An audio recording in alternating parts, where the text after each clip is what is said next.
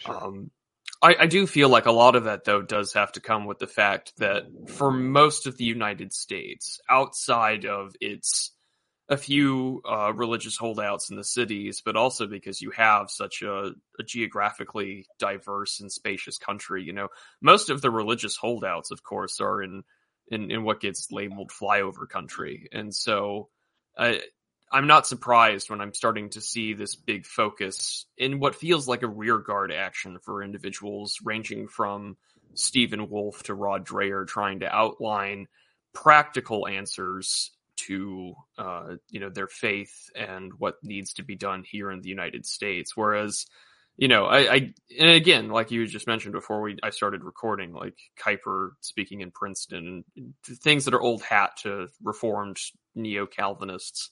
It's always interesting um, because I didn't really grow up with any strong particular uh, Christian background. I've I've said it before elsewhere. I grew up as a military brat. The United States military's uh, chaplain corps, you know, your services was a very loose, non-denominational Protestant service, which felt, which was basically Baptists. And then you had Catholic mass and my parents, my father's dog tag say Methodist. My mother was raised Baptist. You know, you don't really get much of a, an option. It was more of a Sunday culture social club rather than the word. So, you know, it's always interesting to me now as an, as an older man, uh, or more grown up and entering my late twenties that I, I'm finally getting the full breadth of the history. And it's always interesting, I think, to see where people get their ideas and where they're coming from with it. I, I've read the Benedict option and I think the really only good takeaway from it was, uh, if you are a believing Christian that goes to church more than once a week, you know, very rare for a lot of people nowadays to begin with, but at least in regards to the majority of the population, you're already a minority and you need to accept that. Well, well, exactly. And this is, I, I think part of the problem, this is why I wrote the piece. And, you know, I, a few weeks ago, because one one of the things I do with my Substack is every time I have an idea, um, I just pop open my phone and create a title for an article and make two or three bullet points, whatever's popped in my head, right? And then I'll figure out maybe I'll write something on this later. And so I took a screenshot of that list and put it up on Twitter and said, "Hey, do any of these grab you? Because I can't decide what to write next." And so uh, three or four people responded, and one guy said, "You know, this really sounds interesting." And um, so I thought I would, you know, finally pull out the sliver and and try to organize my thoughts around it, which turned out to be, I think, almost a two week project that was a little bit more difficult than, you know, not that the ideas are particularly complex, but just more or less organizing. And as soon as I would think about one level, then there would be like, oh yeah, that's right, you've got to kind of include this, and oh yeah, that's right, you got to kind of talk a little bit about that, and and then it sort of just it, it's not really a simple problem. So I, I took my approach was to sort of begin with, you know, what is the Christian community at its heart, right? And and we tend to start at the the highest level. We have you know Christians in America, so you have American Christians, and they're just there in America, and people need to deal with them. And I'm like, well, no, no, no, no, no, no. You have to go back and understand like what is the nature of of a Christian community, and and you know, having recently read through Spengler's, um, the second volume of Spengler's Decline of the West, one of the points that he makes there, and I think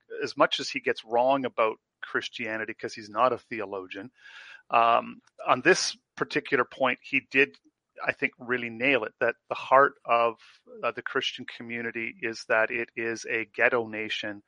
Um, it is a people without a home and I, I, think you know the more I thought about that, the more I realized that he's right, and it, that that was intentional in the way that God wanted it. So, this combination of being bonded together by the Holy Spirit and being taught how to be a Christian, how to culturally enculturate yourself into Christianity, is through this discipleship process. That and then you know his his note that the way that we conquer is through conversion i think well that's absolutely right so this is the heart of what we are we are a ghetto nation this is essentially augustine's point at the end of rome is that hey listen you know your hope is not that rome is going to endure forever your hope is in the new jerusalem and so he says, if Rome passes away, well, so be it. Rome will pass away, you know. And for the Christian community, like, you know, if America is gone, well, so be it. The you know, where our hope is not in America, our hope is in the Christian community. And it's a hard thing for a lot of Americans to grasp just because of the way that the United States was founded in a sense that it, a significant bulk of the people came because they wanted to practice their Christian faith free from persecution. They were Protestants who wanted to get away from Catholic persecutions, and so they came to the new country, and and so a, a lot of that gets very tangled up into like, well, you know, the the the, the manifest destiny of of this is going to be a holy nation, and then what happens in in the process of something like that is you lose track of the heart of what the church is all about, right? So, yeah, if you've got a small community and it's a church community, then it, that you know you've in a sense got a Christian nation. But as it grows, this creates all kinds of problems, and you know you can assume that people are just going to naturally uh, be enculturated in the church, but that doesn't necessarily happen. And so one of the things that happens as as you know a, a, society grows more and more Christian is that it's easy to take for granted this discipling process and just assume that because people either grew up in the church or they grew up in a Christian society, that that thereby they'll just sort of pick up on how to be a Christian. Well, it, it's never really worked that way. So you have to kind of go back to the basics and say that, you know, Christianity was never really intended to be at its heart um, uh, you know a Christian country. We were always supposed to be a ghetto community within the larger society. Now, if you win that battle and you convert a whole society, well, now you have that whole other problem. And so the the rest of the piece deals with some of those other issues. But the big the, the big issue for the Christian community is is is not politics per se, but our big issue right now is is discipleship. And that's the thing that we're not doing. And so as a result of not doing discipleship, we have all of these people running around being Christian nationalists, going to protests, talking about re-Christianizing the nation. And they have absolutely no clue what they're doing because they don't understand at its heart what it means to be a Christian. And so they're well, mixing everything up all the time. Well, before we get any further, because that's yeah. a that's a hardy claim to lay down. Uh, I think for some that are Christians that listen that are that do those things. Um, why don't we start off before we go any further? Um, why don't we tell the audience who you are, what you do and write, and your own sort of uh, Christian theological background, if you don't mind getting into that.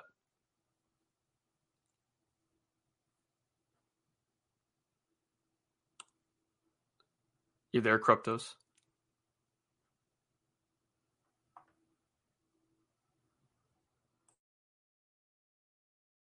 Can you hear me?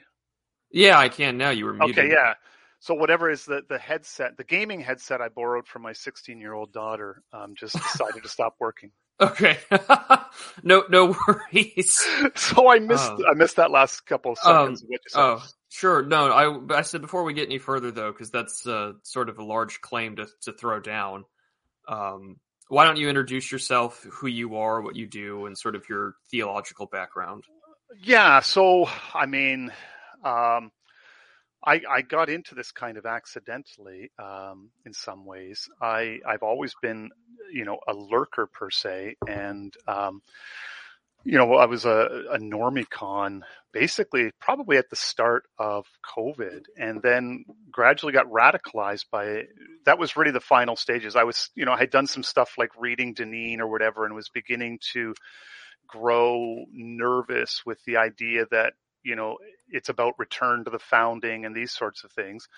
And then I was listening to the um, the American Mind podcast, and Michael Anton, who's always good, um, had Charles Haywood on, and I really liked what I heard from Charles Haywood. And um, I was at the time doing a whole house renovation, so I just plugged in my earbuds and literally just started at the beginning of his podcast, like some 200 book reviews, and just started listening to them back to back to back while I was, you know, cutting, sawing, sanding, drywalling, and doing all the rest for 11 months. And then I started to pester Charles. Um, he's very gracious with receiving and responding to emails. And eventually he said, you know, some of this stuff is really good. You should write a Substack. And so I thought, hey, I'll do that. And then I thought, well, what's the best way to, to, um, promote my Substack. Maybe I'll do that on Twitter, and that sort of got everything going. Um, and so here I am. And then, you know, having been given a good book list by Charles, I just started reading all of these, you know, radical right wing books. And, um, then my mind was open, shall we say? And being someone who like being someone who likes to write, and I realized that there was a bit of um, there was a bit of a gap in, and and this was stuff that I had done before, um, because um, I have always read Jacques Ellul, and I've read a lot of Jacques Ellul, and I, you know, getting online, I realized that um, very few people they, you know, they talk about James Burnham and whatever, and I'm hearing people talk about James Burnham, I'm thinking, well, um, you know, Jacques Ellul said that, and he said it better, and then they would talk about, you know, Sam Francis, and I'm like, well, Jacques Ellul said that, but he said it better, right? And then there's, you know, I think it's Mumford. Is there Mumford's sort of a, a peer of of of in terms of depth, but there there's a lot of things where people talk about, you know, there's the surface stuff, Republican and Democrats, right? And then you get beneath that to sort of the machinations of the administrative state and understanding it. But um, even beneath that, there is um, another deeper level, which is the operating system, we might say, the grand operating system of technique. And people always ask, well, how did capital get woke? And you're going, well, because the administrative state and big business run on the same operating system, which is technique. And they are basically, they do all the same things in the same way, largely because they, they subscribe to the basic set, like root ideology of um, human progress through technique. So, um, and and so I began writing about Ellul, and that was probably the first big article. I had a, a Substack with I think like 25 subscribers at the time, and I wrote a piece on Ellul that got I think six thousand views by the time. I mean, it it. I was quite shocked. It literally blew up for like three days. My phone was just going off the hook from Twitter. Um, like you can imagine like a guy with a, an account of like 150 followers at the time getting a, a tweet with like 3000 views and you know and then i think i think now the total of that article is is in a year is well over 6000 people have read the read the article. So honey this one's doing numbers. Honey this one's doing numbers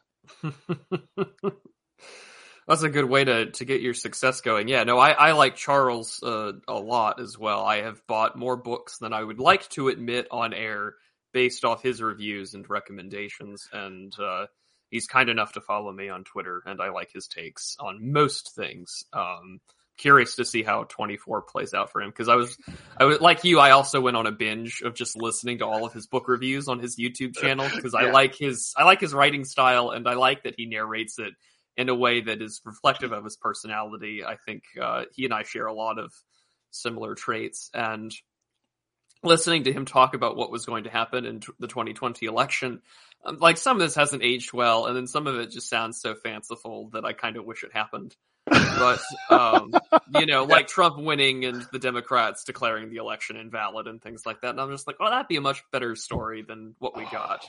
Oh yeah, that would have been that would have been so, and it would have been much more on brand. You know. oh uh, yes. Uh, oh um, yes. It, it's you know like as I've I wrote that piece that was um, James Poole. The other thing that Charles has been very good is he sent my name around to a few people and and just said you know keep an eye on this guy. And so I've had invitations now from you know where somebody would say like hey do you mind what do you think can you do a write up of this um, and and I've had a couple that were said like once it got written up to said like yeah you know it was good as a thread but not so much as a piece kind of thing. And I'm like yeah I, I can see that right? Um, and uh, so I get I did get one published in um, the American Mind and um, it was based on a conversation I had with my with a liberal friend of mine which is always instructive. And you know, trying to remind liberals that um, this whole idea of election security is is you know it's not simply a Republican thing. I said you, you do remember hanging chads, right? And um, and and the way that Rush Limbaugh used to make fun of Democrats after what is it? Um, it was something election syndrome.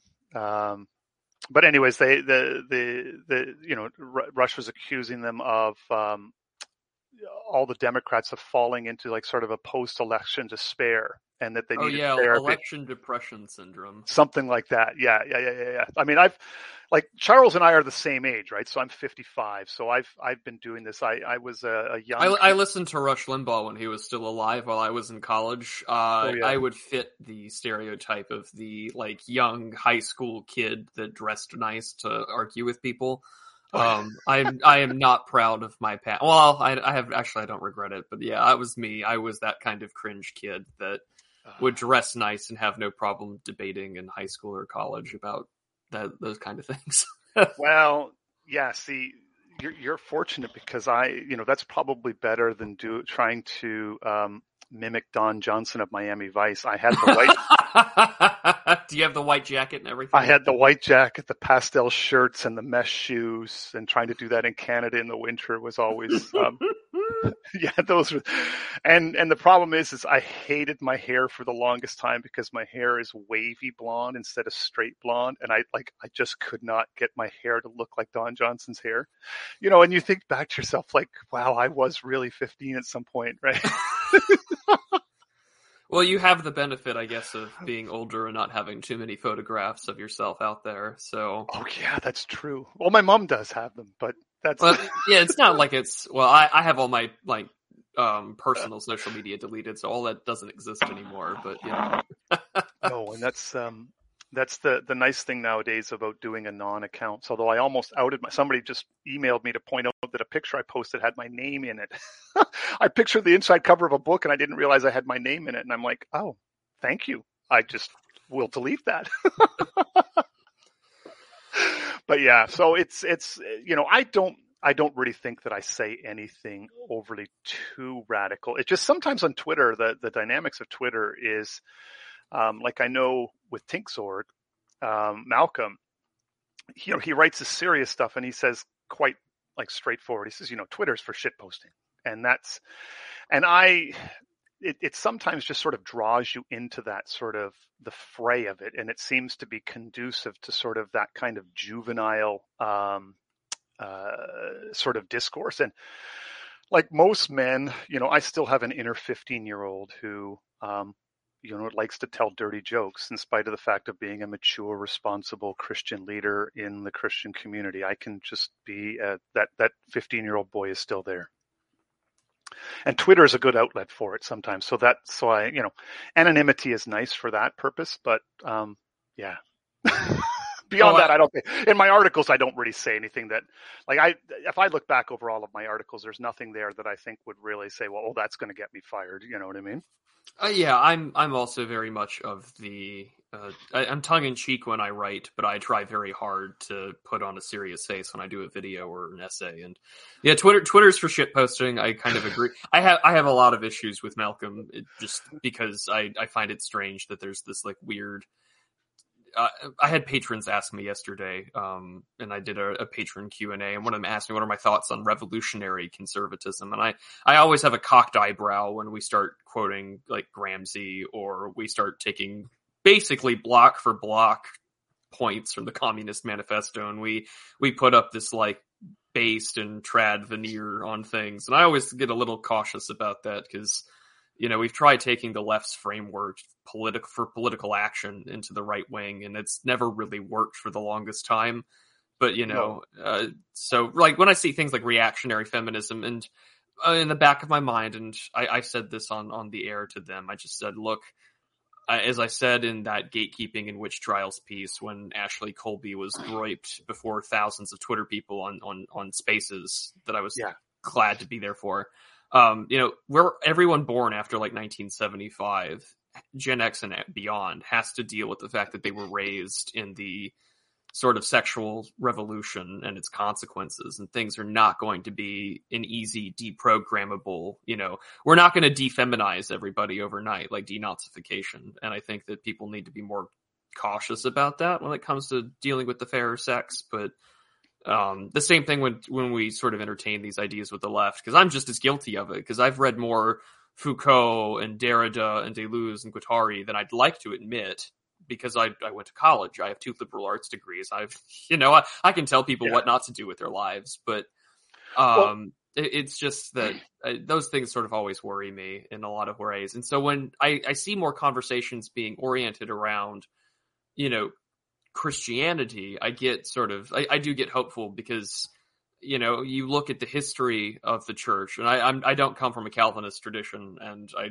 didn't. I mean, I I'm part of the Orthodox Church, but you know I don't think anyone, regardless of their church or denomination, can look at the history of Christianity, especially the first 400 years, and think to themselves, you know, like yeah, like this is an easy thing to do. Um, and I'm in that, and I'm in Lambda's Discord server, and that's a whole mishmash of every sort of denomination and church under the under the umbrella.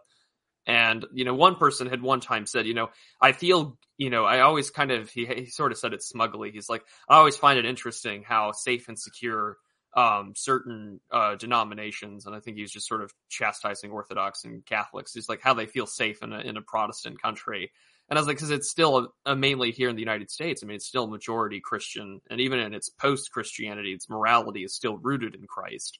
And so there's some degree of safety that one can feel. But I mean, you look at the history of Christianity, you know, there's eh, all over the world. I mean, persecution and martyrdom still happens on a regular basis. And I think that we've grown relatively comfortable here in the United States and also by to some extent Canada, although I think the recent uh, burning of churches that were sort of given permission by the Trudeau's government to do so, I think illustrates that no, they're we're not safe. And if that tragic event yesterday is any indication, we're definitely not safe in the United States.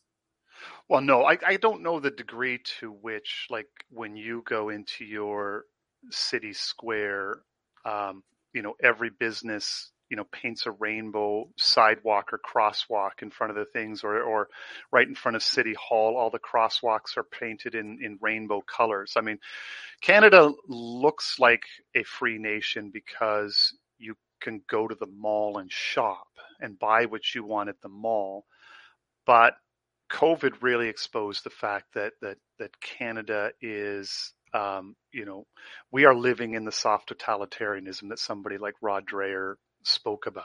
Mm-hmm. But you know, to go back to to say the question of, of someone like Malcolm, I, I heard Malcolm on Chris Buskirk's show, and um, when he was still doing his podcast, and which he's now let lapse because that was a really good because he brought in a collection of you know from the right perspective, real dissident minds because I think he thought you know the, the, the, the seemed like the intent of the podcast was to get people thinking outside of the box. And it, listening to Malcolm was really the first time anyone was able to make Marxist analysis make sense to me. And then um, from there, I began going and branching out, and it just it reminded me again, like so you you have this whole dynamic of um, that we talk about often in in the dissident right is the um, the the disaffected leftist or the disaffected regime apologist does not thereby become a conservative right? And that's mm-hmm. the one thing that we forget. So malcolm although a disaffected marxist is not a conservative. And if you press him you know on issues like say abortion or whatever you know the, the dividing lines he's very respectful but he is not one of us and and that's and, and, that's fine but you can learn a lot from him and there's a lot of times his analysis is bang on. Like my my grounding is in philosophy and specifically hermeneutics. So you it, it's disingenuous. Like I, I hear a lot of people talking about things like you know universal truths and absolutes and i'm like you know people like that you you are like 200 years behind in in the debate um, you cannot go back to things like universal truth um, or or or universals. That that's done. Mm-hmm. Um, you know, I mean, my my training is in hermeneutics and, and hermeneutical theory. I don't know how familiar you are with like Hans Georg Gadamer and Truth and Method, but if you work through like all what is six or seven hundred pages of that book, um, that's for me is my my philosophical home because you know, Gadamer gets into things like language and meaning and, and what do words mean. And then you read somebody like Spengler and you realize that like Spengler gets it that, that, you know, um, you know, the, the words you mean on the page and the meaning that is attached to them are very fluid things. And, and in a lot of ways, the, the postmodernists are right in their crit- critiques about power and ideas and so forth. So, in many ways, the only way really to confront postmodernism, and I think you know Geo really understands this as well, is through that you have to um, you have to take their ar- their arguments at face value and answer them, and and so that's a, in in many ways that's what I do in part with my Substack, and you know to say that while I am a conservative Christian, I am not a fundamentalist for these reasons, in a sense because you know the idea of say um, you know biblical like um, how do you put it? it's uh, inerrancy the idea of like a biblical inerrancy or that's the you know the plain meaning of the text um, biblical literalism um, are just stupid ideas and and they really and and and they are the, the long and short is it that by and large you know say fundamentalist views of of scripture or um, even like six day creationism are all um, ideas that accept the fundamental framing and ground rules of your enemy. In other words, you're basically coming at it from a modernist framework and you're trying to answer critiques against the Bible from a modernist framework, accepting the modernist, modernist framework as the, the, the, the, the game in which you're playing. And so I, I just basically say, well, listen, the postmodernists have blown that all up anyway. So I just simply refuse to accept the framing. Um, so Genesis one to six, it, it, like like whatever, like it, it doesn't do the kind of things that you think that it's supposed to do, and it isn't saying the things you say it's supposed to say. And by the way, evolution is just bad philosophy um, and and and bad science. So it's just a dumb idea. Um, and I feel more comfortable with with the ideas that I have. And your origin story is actually worse than my origin story and less plausible. And so your story versus my story, which is kind of the the the the, the postmodernist way to go in a sense. You know, my story just seems to make more sense. And so for me anyways that's a lot of what i do in terms of a number of articles that i've written is to begin with the process of um, or, or to ground the, a lot of these discussions of politics in the postmodern ideas of um, of you know understanding how meaning really works and how meaning formation really works and, and like you know what do words mean and what does meaning mean? And then um, and so then you get into you know like Ellul was a at heart a Marxist right? So like even for all of his Calvinist Christianity and so forth that Ellul was at heart began with Marxism. And then um, somebody I think you would enjoy, Matt, is um, uh, is Augusto Del Noce because Del Noce does like um, like Malcolm, he takes Marxism very seriously, and then argues that um, the, res- the the response to modernity to the death of God that you see in both Marxism and fascism is not an either or, but there is a third alternative is to say that no, God is not dead and there's a living tradition within the Christian community. And that's really where I put my stand on and say that no. That's in the not... crisis of modernity, right? Yes. Okay. Yeah. I, right. I, yeah. I, I, have a copy of that. I have not you read it since college. You sh- um, I need yeah, to that, reread it apparently. Augusto Augusto Del Noce. Yeah. Um, that's right. And and you you should you should read that that book and um, yeah Carlos um, Lancellotti has done a, an amazing job of um, in translating those works because it gives you a frank because the the other big issue in there that he talks about and this is one that I have that's really pressed upon me since reading this book and, and something that had been kind of in the background but you really didn't have the language for it is that you saw this in COVID is that one of the crises of our era is a crisis of authority so the you know the this whole notion of trust the science, right? Well, what they mean by trust the science is trust the expert.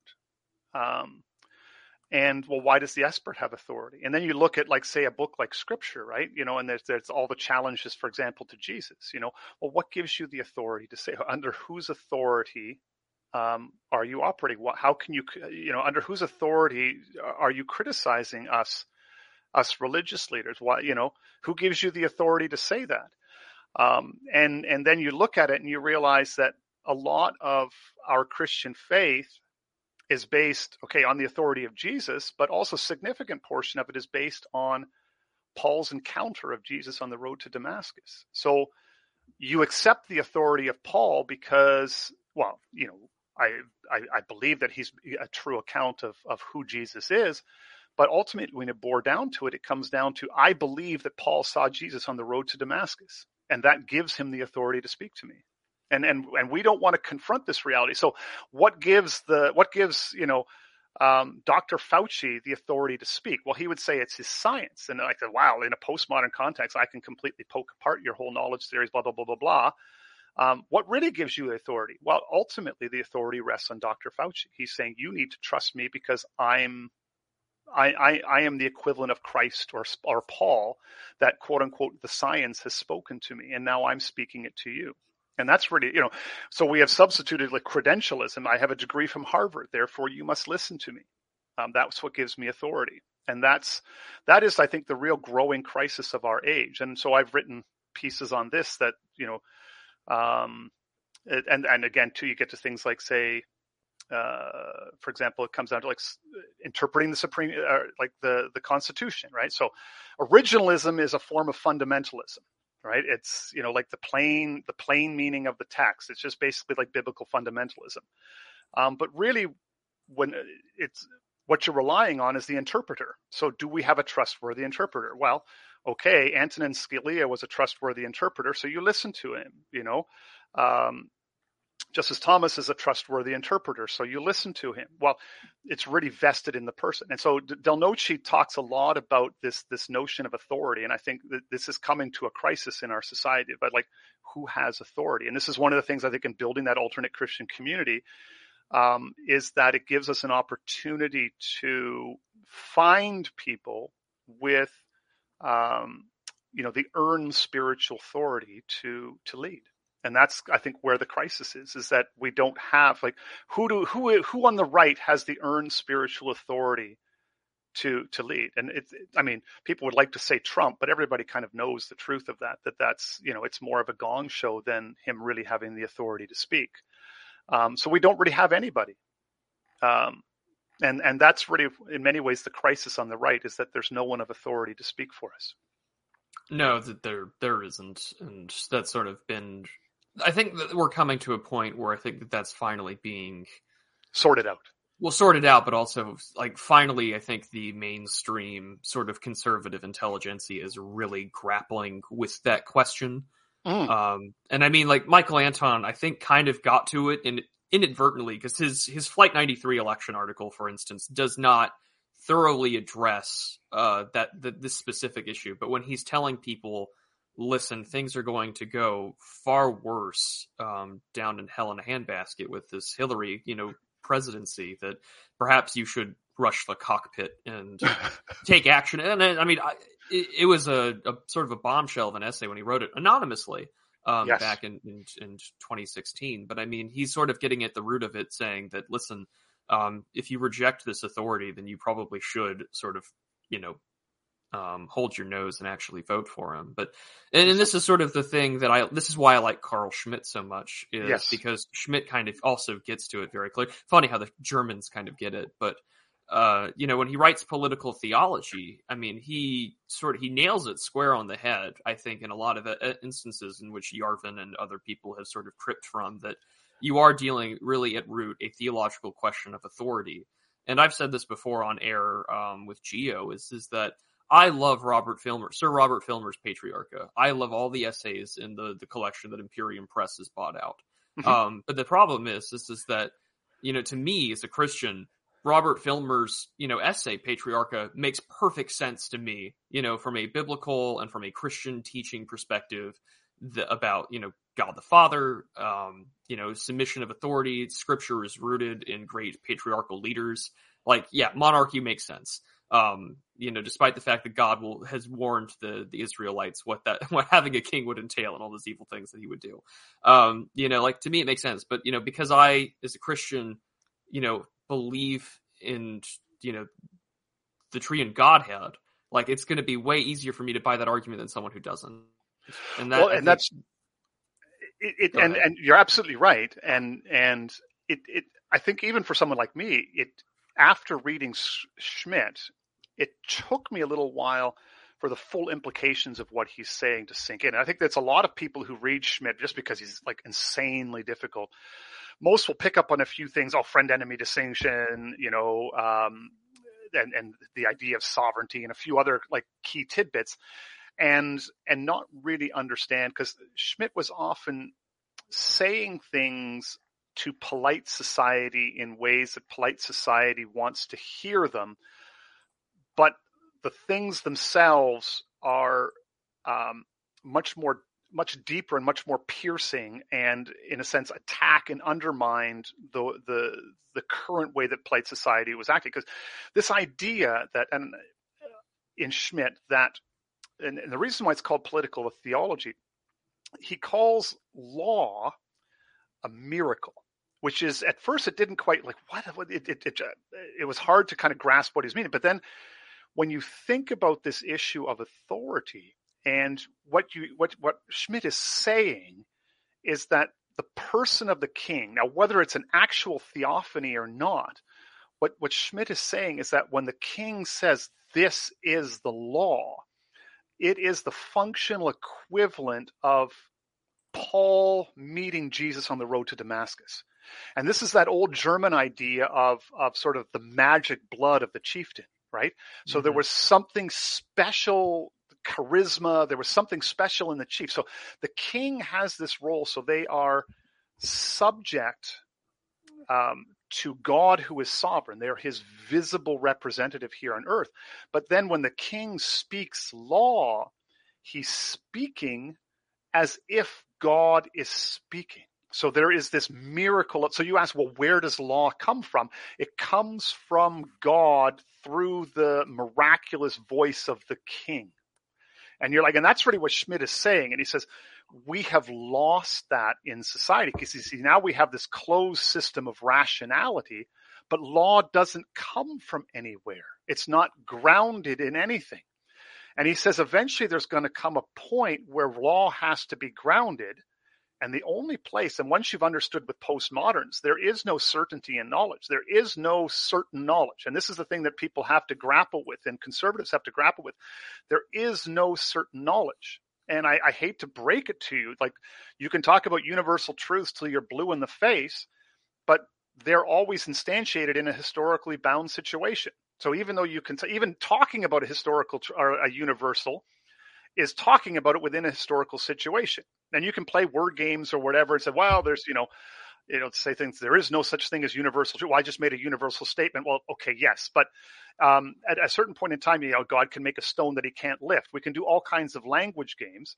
But when you look at the nuts and bolts of, of language, eventually it comes down to the fact um, where is authority? And this is what what Schmitt eventually realized is that once you put to death the old order with the miracle of law, the only option you have left is the dictator, because you don't have the spiritually that uh, the spirituality that underlie um, and, and, gave foundation to the king speaking as a miracle. So now all you have is the will to power in the in the dictator, um, which was sort of that that hyper realistic sort of view from uh, of, of you know like realpolitik of Schmitt.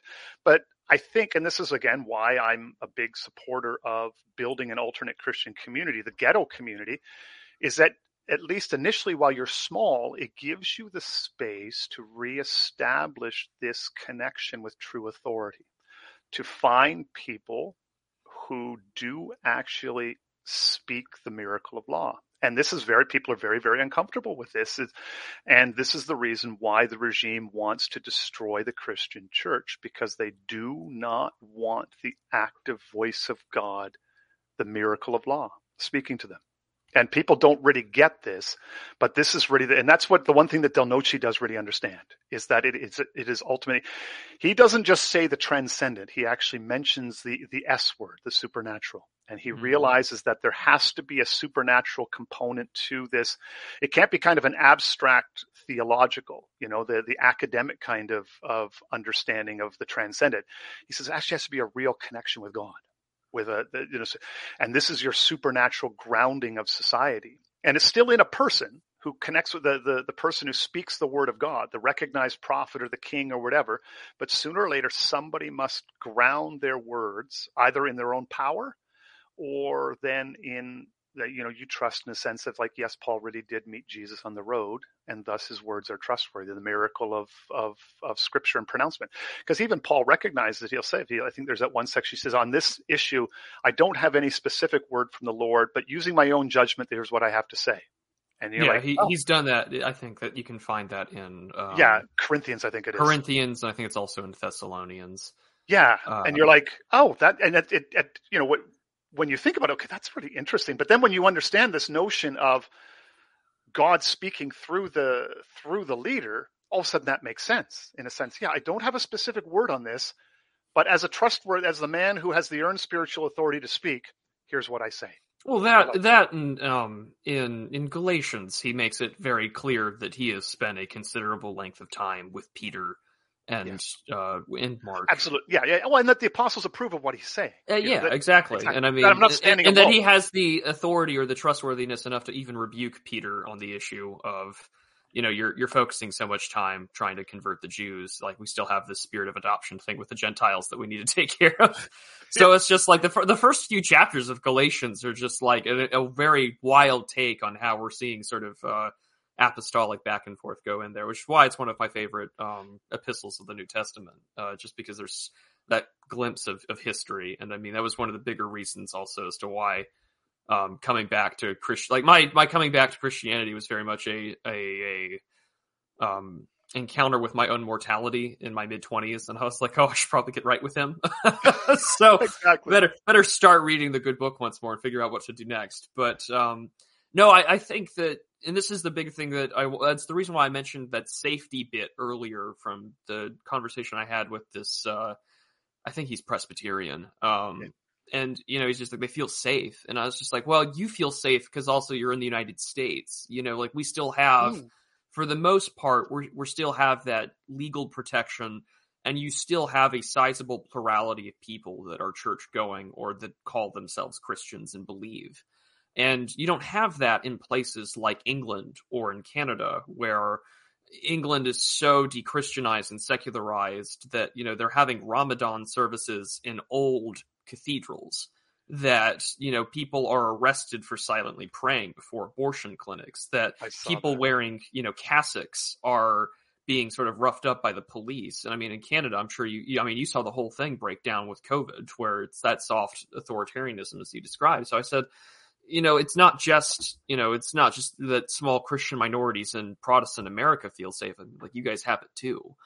And, um, and this is a big reason why I'm talking on his, on his thing on Friday, but I, the reason why I liked your piece, although I maybe, I mean, selling, maybe selling the, the idea of a Christian parallelism or outside of it as a ghetto, historically accurate to some extent um, I don't know how well you can sell that to other people because you know if you want to join the ghetto, you know, right? Well, it's it's I think it's it's more a sense. It's not so much pitching to people, but it's a sense of how do we understand ourselves, and and like let's take a breath, people, step back and just remember who we are because we're in a society where still superficially at least we're majoritarian Christian, but what does it mean to be part of the Christian community? So you have to sort of step back and say that, well, we weren't always majority, and it, it, it, being a majoritarian clouds some of the issues. So if we get back to it, it's like, yeah, no,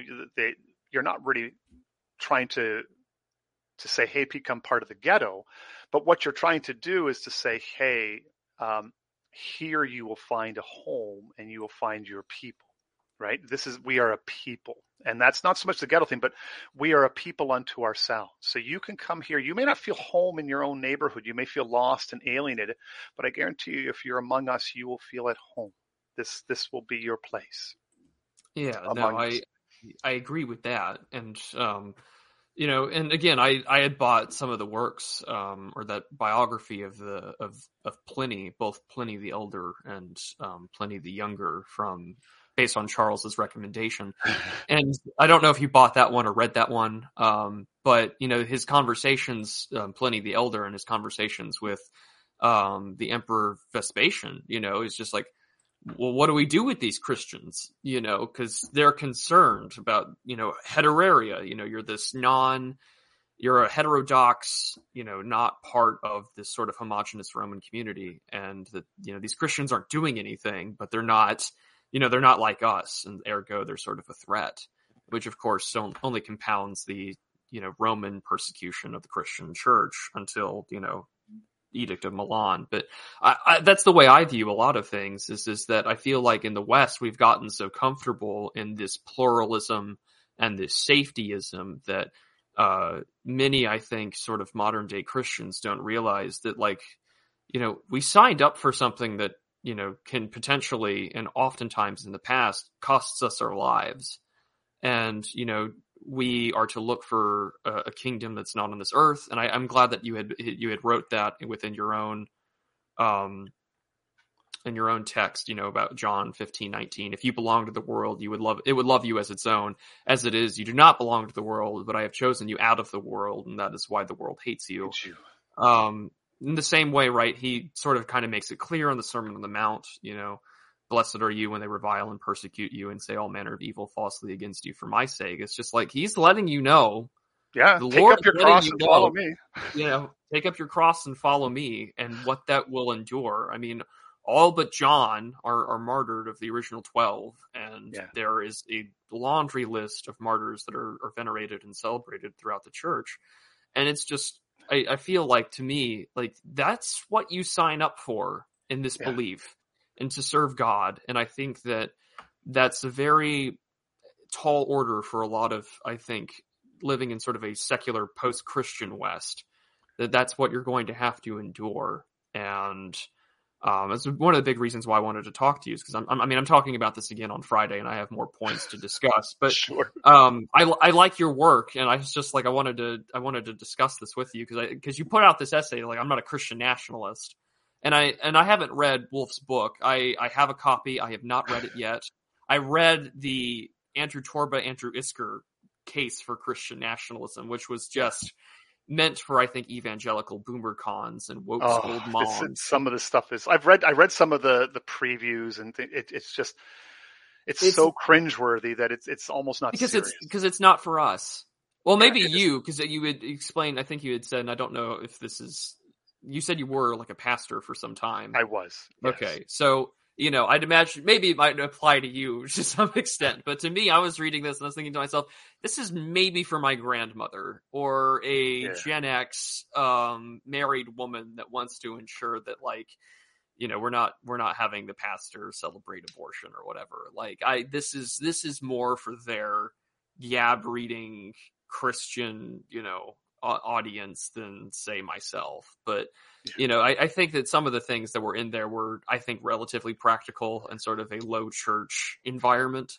So I, I Mm. can't bash it too much. Plus i'm not in a low church environment. So perhaps what they're suggesting would work for you know the the cowboy church down the road from where I live rather than my parish. You know, well, and, see, here's the thing, though, too, right? Like, and this is why you make you you make that. I made that point in the essay is that you know it's easy to get wrapped up in in secular political discourse, right? And you, know, you get talking about the man of destiny or whatever, and like you know, and you think to yourself, wait a minute, um, I'm a Christian. The, the the man of destiny has already come, you know, and so you know we as Christians are not, and this is like Augustine reminds us, you know, we as Christians are running on a different history track than the rest of you. You know, we are part of God's history, and so th- th- we're not part.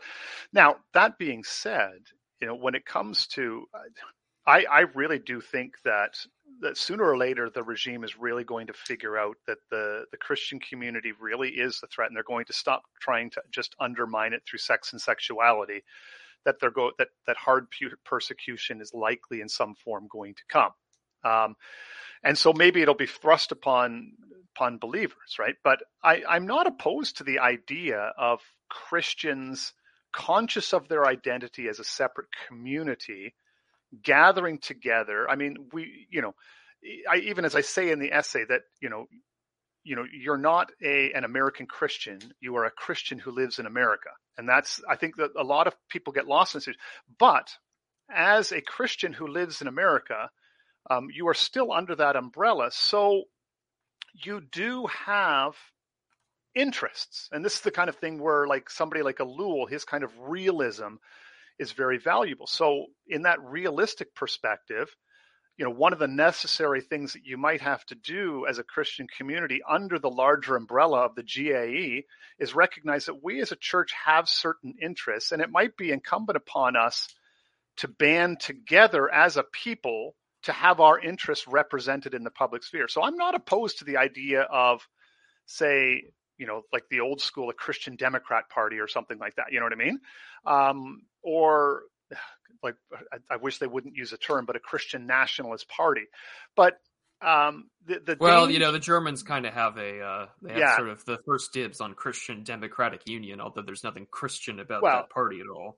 You, if you get into it though, and you have to take somebody like Ellul very seriously, he says because the necessities of politics will have an inherently corrupting effect on your faith. So either you will end up looking like a hypocrite or you will be ineffectual. One of the two. He says those are really your only two options because the exigencies of politics demand um, will demand that you compromise your faith to to realize that, and that's why um, understanding the heart of who we are is so important. Because if you just run pell mell into this notion of Christian um, Christian nationalism or Christian politics without understanding the essence of who we are as a separate Christian community, you will just you will essentially just corrupt and destroy the Christian community as a whole because of your politics.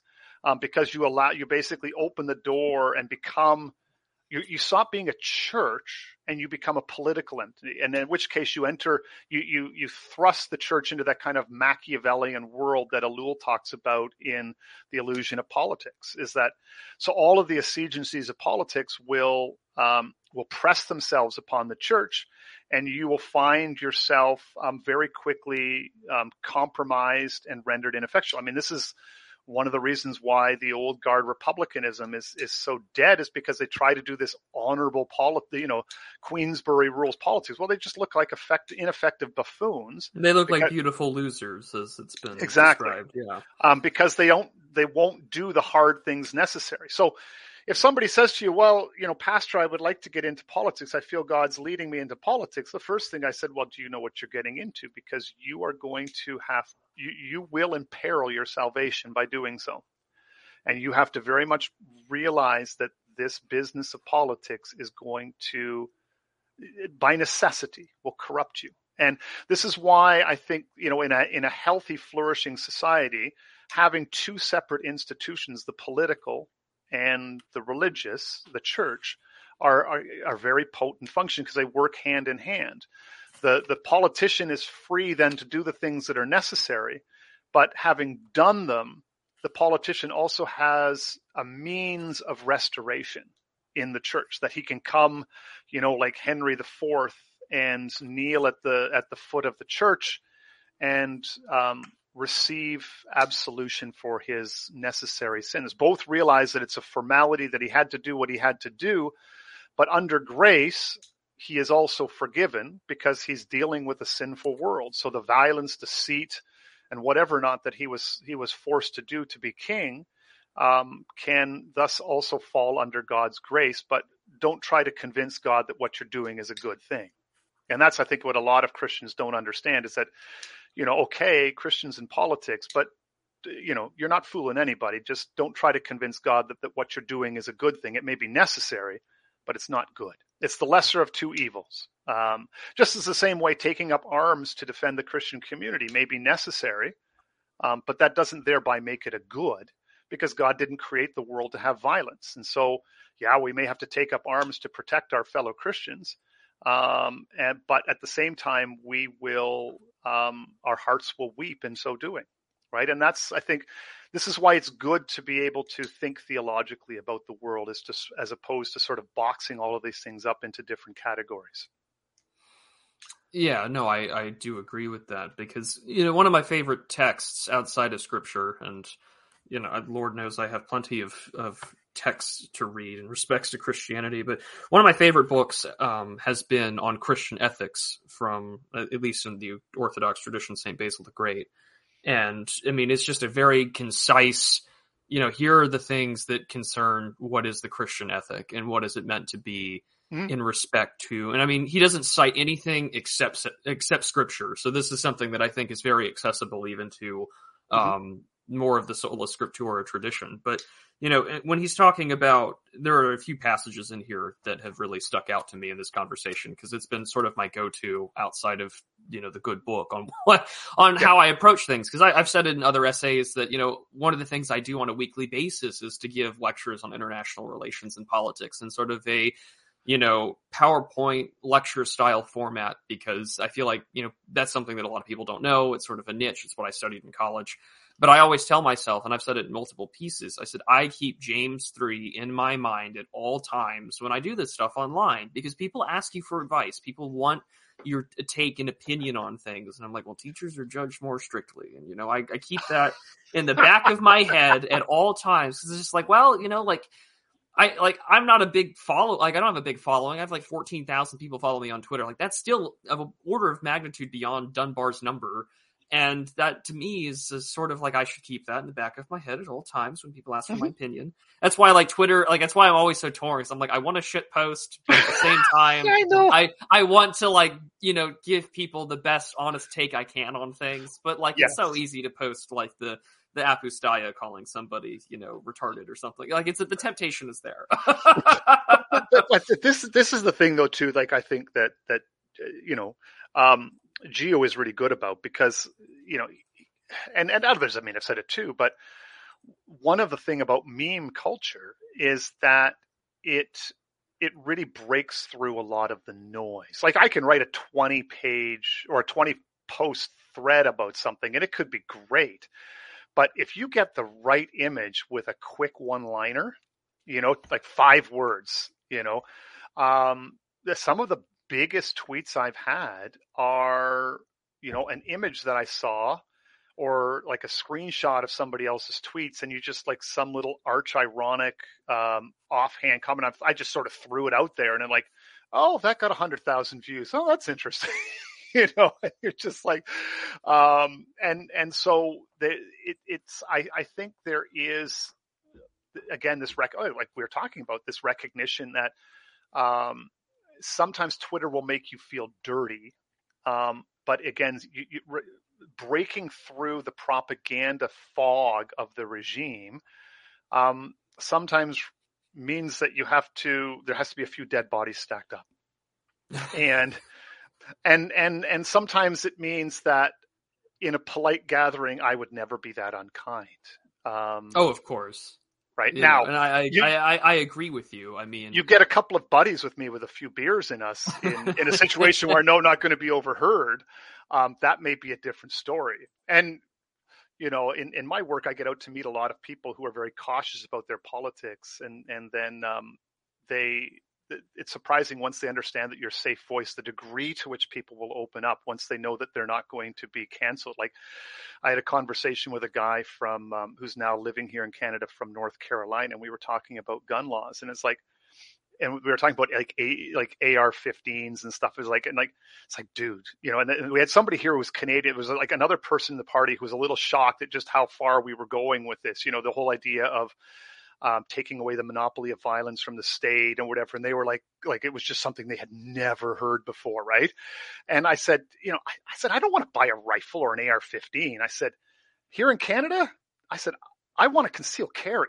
And the other guy from North Carolina, he was just like, like pointing me like right in the eye. I said, that's it. He says, um, he says that's when you know that you have that that you have Second Amendment rights, you know. And so in a private space in Canada, like you can't say that in public, you know. Oh heavens! Like, yeah. I want I want to walk around with a gun all the time. I don't want to use the thing. I just want to walk around with a Glock on my hip, you know. And I mean, I walk around with a gun on my hip when I go out, so you know, you like, know I, I, I, take, you know. I take that for granted so yeah, often. And, I'm just like I have I have it in my car. I have a gun in my car. I have a gun on me usually when I'm out in the town or if I'm out in the woods doing what. I was just like I, I, don't think about it, and then I like listen to you guys, and I'm like I thank God every day for what I have on my hip.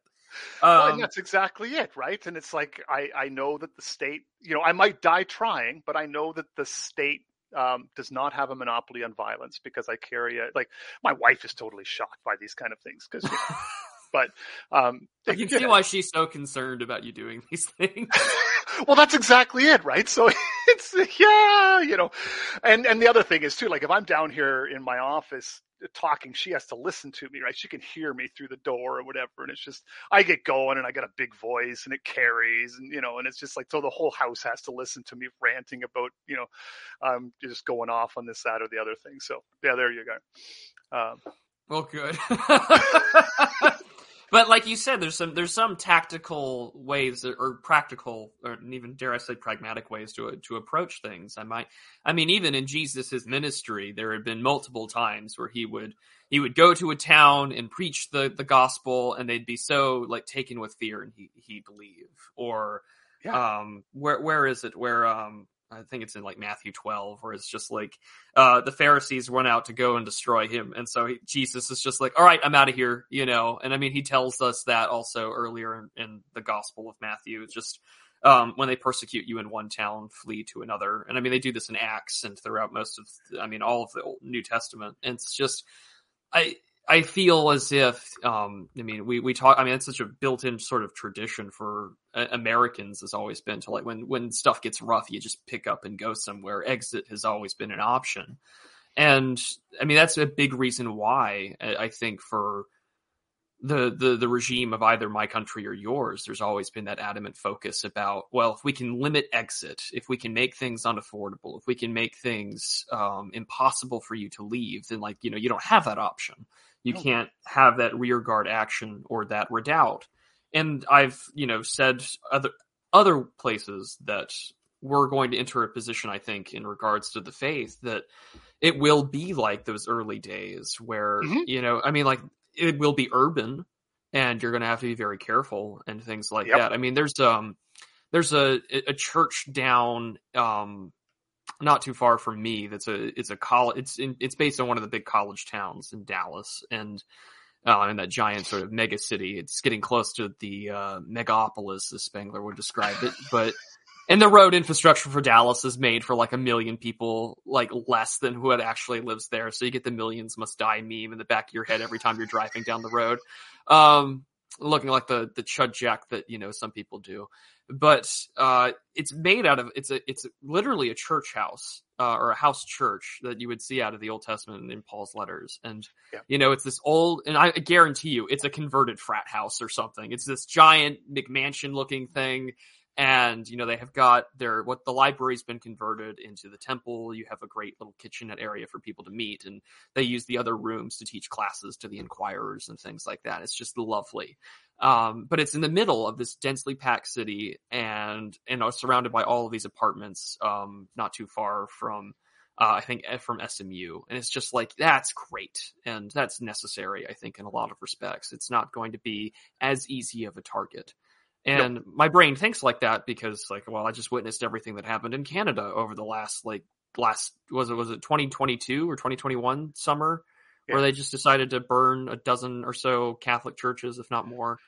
Well, and then blame it on the churches because yeah, and were, blame it on the churches, despite the fact sufficient because Christians were not sufficiently repented of the massacre that never happened. Yeah, because there know, was no proof that well, there and, were these unmarked mass graves. Wow, and not only that, but um, the the the dirty little secret is okay. There, there were there were abuses. There were like sexually abusive priests, and and the stories are there.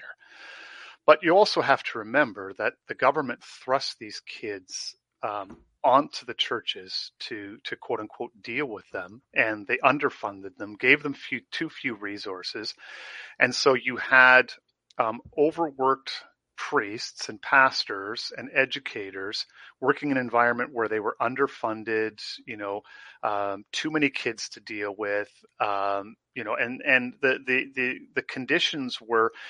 Um, in many ways, you know, yes, yeah, so that it becomes like that, the, those prison environments, right? Where the guards become harsher because they're in a prison. And so in some ways, the situation was almost set up to be a disaster um, from the get go. And so, yeah, it's sad and it's tragic and, and I think, but the way it's being propagandized right now is, is appalling that, um, you know, that to, for the prime minister of a country to basically say, it's okay for you to vent your rage about what we say happened to these children um, onto Christians because that's a good thing.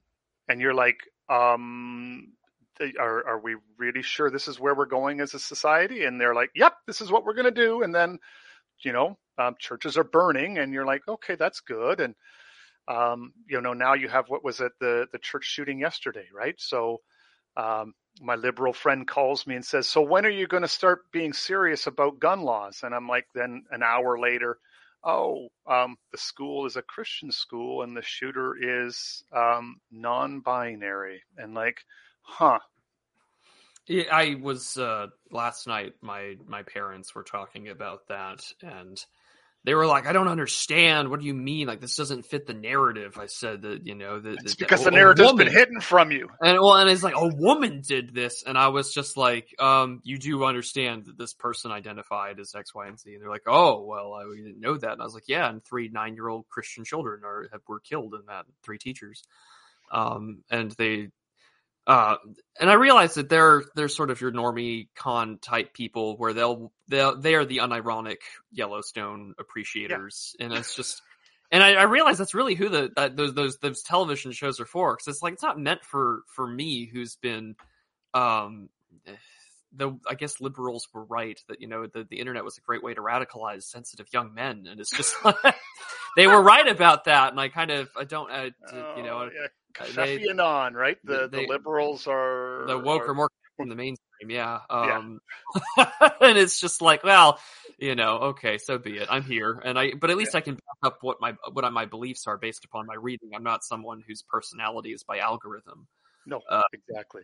But you know, this is a, a big thing that I, have noticed with with this, um, with what's happened in Canada, is that yes, there does need to be a need um, for some sort of network and I do look at what Christians in other countries have done um, as sort of an example. I mean, uh, you know, I think that there's a lot that can be learned from how the Russians dealt with communists. I think there's a mm. lot that can be learned from how Christians in Egypt or in Israel are handling their own respective persecutions by the state.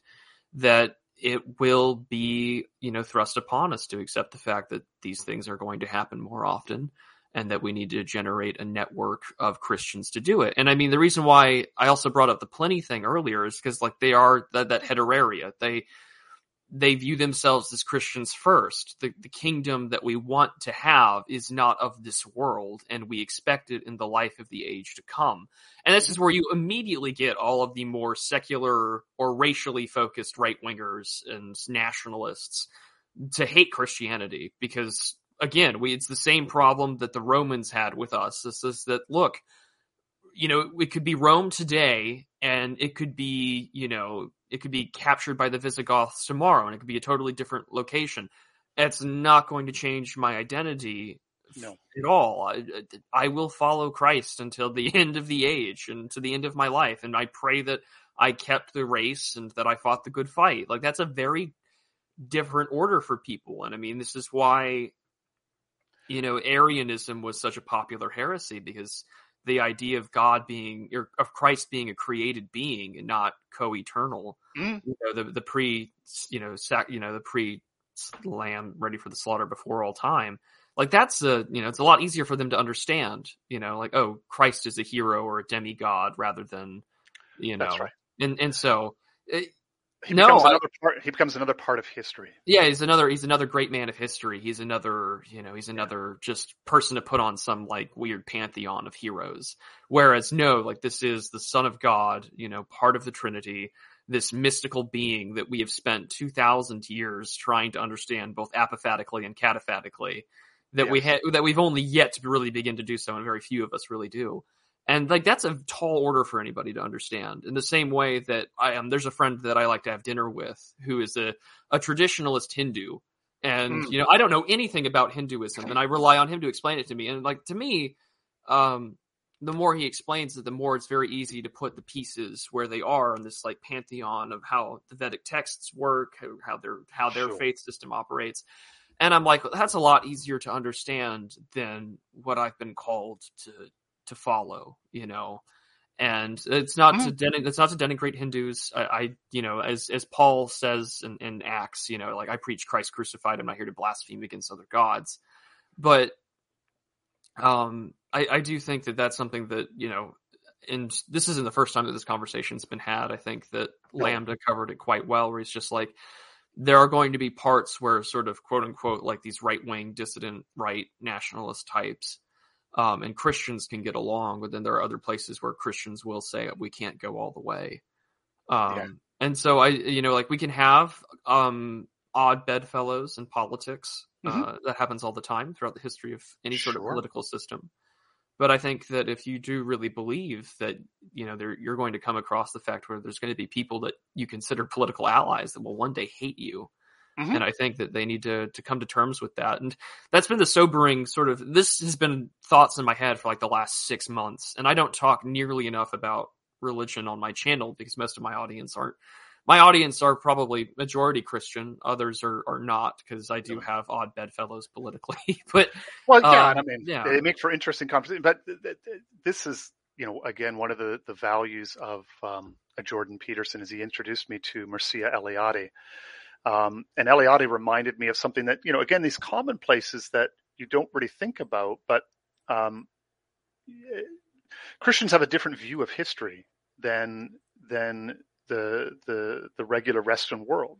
Because in the Western world, especially since the, the rise of humanism, you've placed humanity at the center of history, right? So the great man and great men. Eh, but for us, our history is the the story of you know creation, fall, redemption in Christ, and the second coming, and that's that's our history. And so, you know, I, I think it, it's you know watching the political landscape, and you're seeing you know um, the normicons, the secular Republicans or secular conservatives.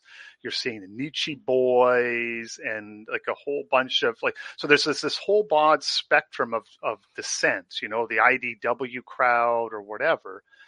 But if you pay attention to say somebody like Augusto Del Noce, that in, in when push comes to shove, the real enemy of the regime is the Christian who believes in a transcendent supernatural God, because that is a different source of th- authority. And then we have not reached the point yet where those battle lines have become so clarified, um, and and the persecution. But my my thought is is that over time, all of those secular quote unquote allies will fall away as as the battle lines get more and more intense, um, and it will be a thing that at its heart is um, Christian in the end, and so and I think Christians need to get ready because the handwriting is on the wall. It's coming. You know when when when you know when crazy people can go in and shoot up a Christian school and the regime apologizes for them, um, you know that that the the discourse is changing and things are that moves are afoot. Um, and and that's this this is kind of the moment where we're at. And so Christians have seen um, you know empires come and go, cultures be born and died, and we're still here. And you know until Christ comes, we're we're going to continue to be here, and all the tools have been given to us to continue. We can repent and believe, embrace the Spirit of God, and disciple one another in the ways of the Lord. And if we get back to that basic, the rest begins to flow outward from there.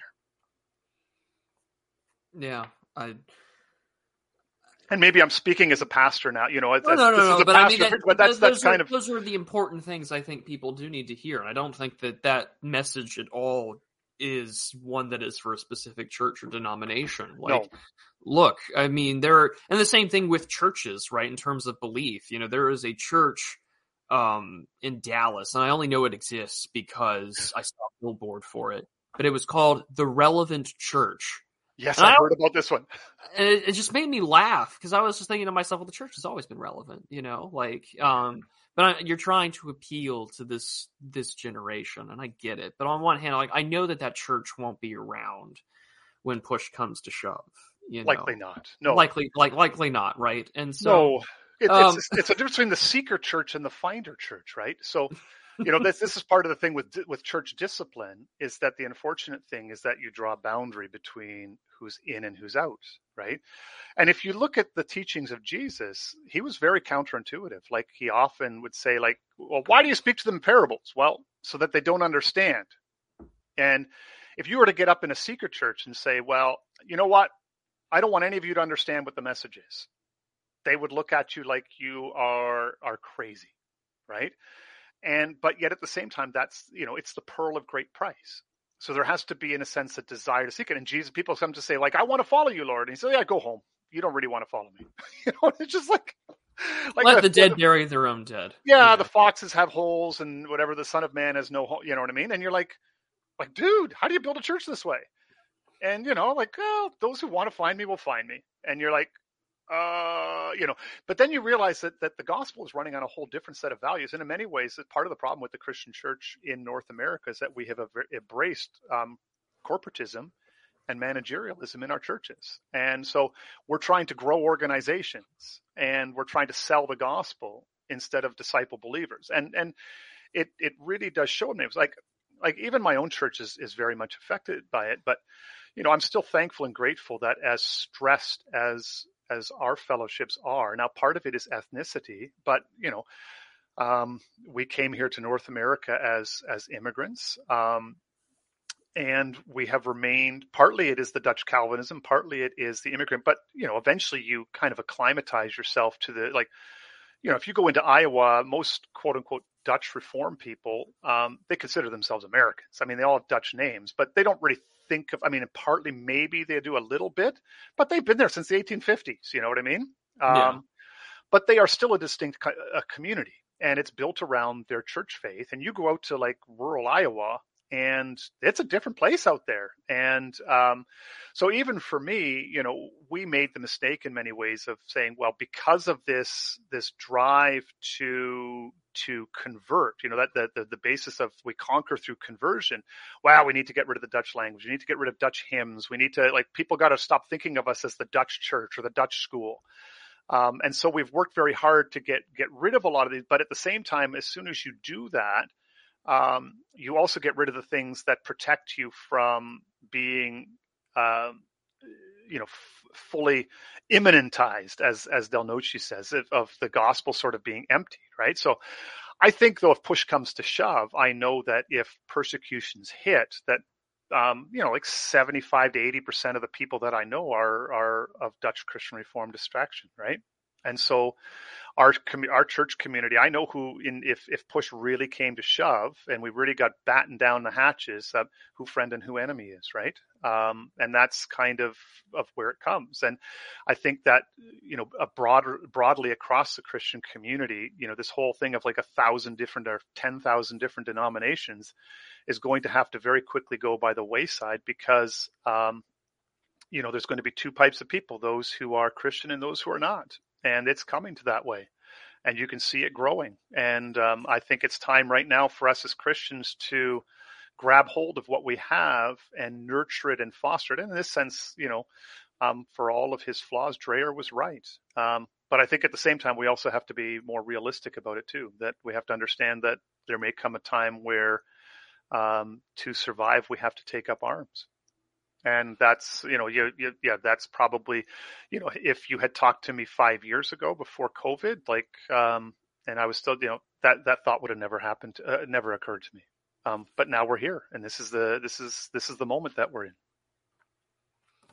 Yeah, and this is the thing that has been in our minds a lot uh, down here, I think, but in our church as well, but also just in conversations I have with other Christians all over, whether you're battling the spirit of the age in regards to the political machinations, you know.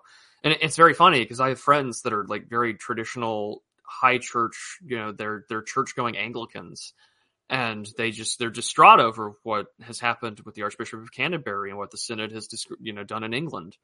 And they said, you know, it's so funny that, you know, a lot of people go out of their way and will pay through the nose for traditional, you know, older services um, to have those books, to have an older version of the Book of Common Prayer, Mm-hmm. And, you know, because that's what they want. They don't want these modern English, you know, versions. They don't want where the language has been watered down or modified for the common parlance. And the same mm-hmm. thing you see in other churches as well. But I was outside, and I'm actually going to do it again today. Um, on Tuesdays, I go meet with other parishioners for dinner, and we, myself and a friend of mine who are both uh, we're unmarried, and we go to our, our friends who are who are married. They just had their third child, and we help take care of their sons, and you know, we see them out and playing, and it was the most pristine picture that you could ever imagine.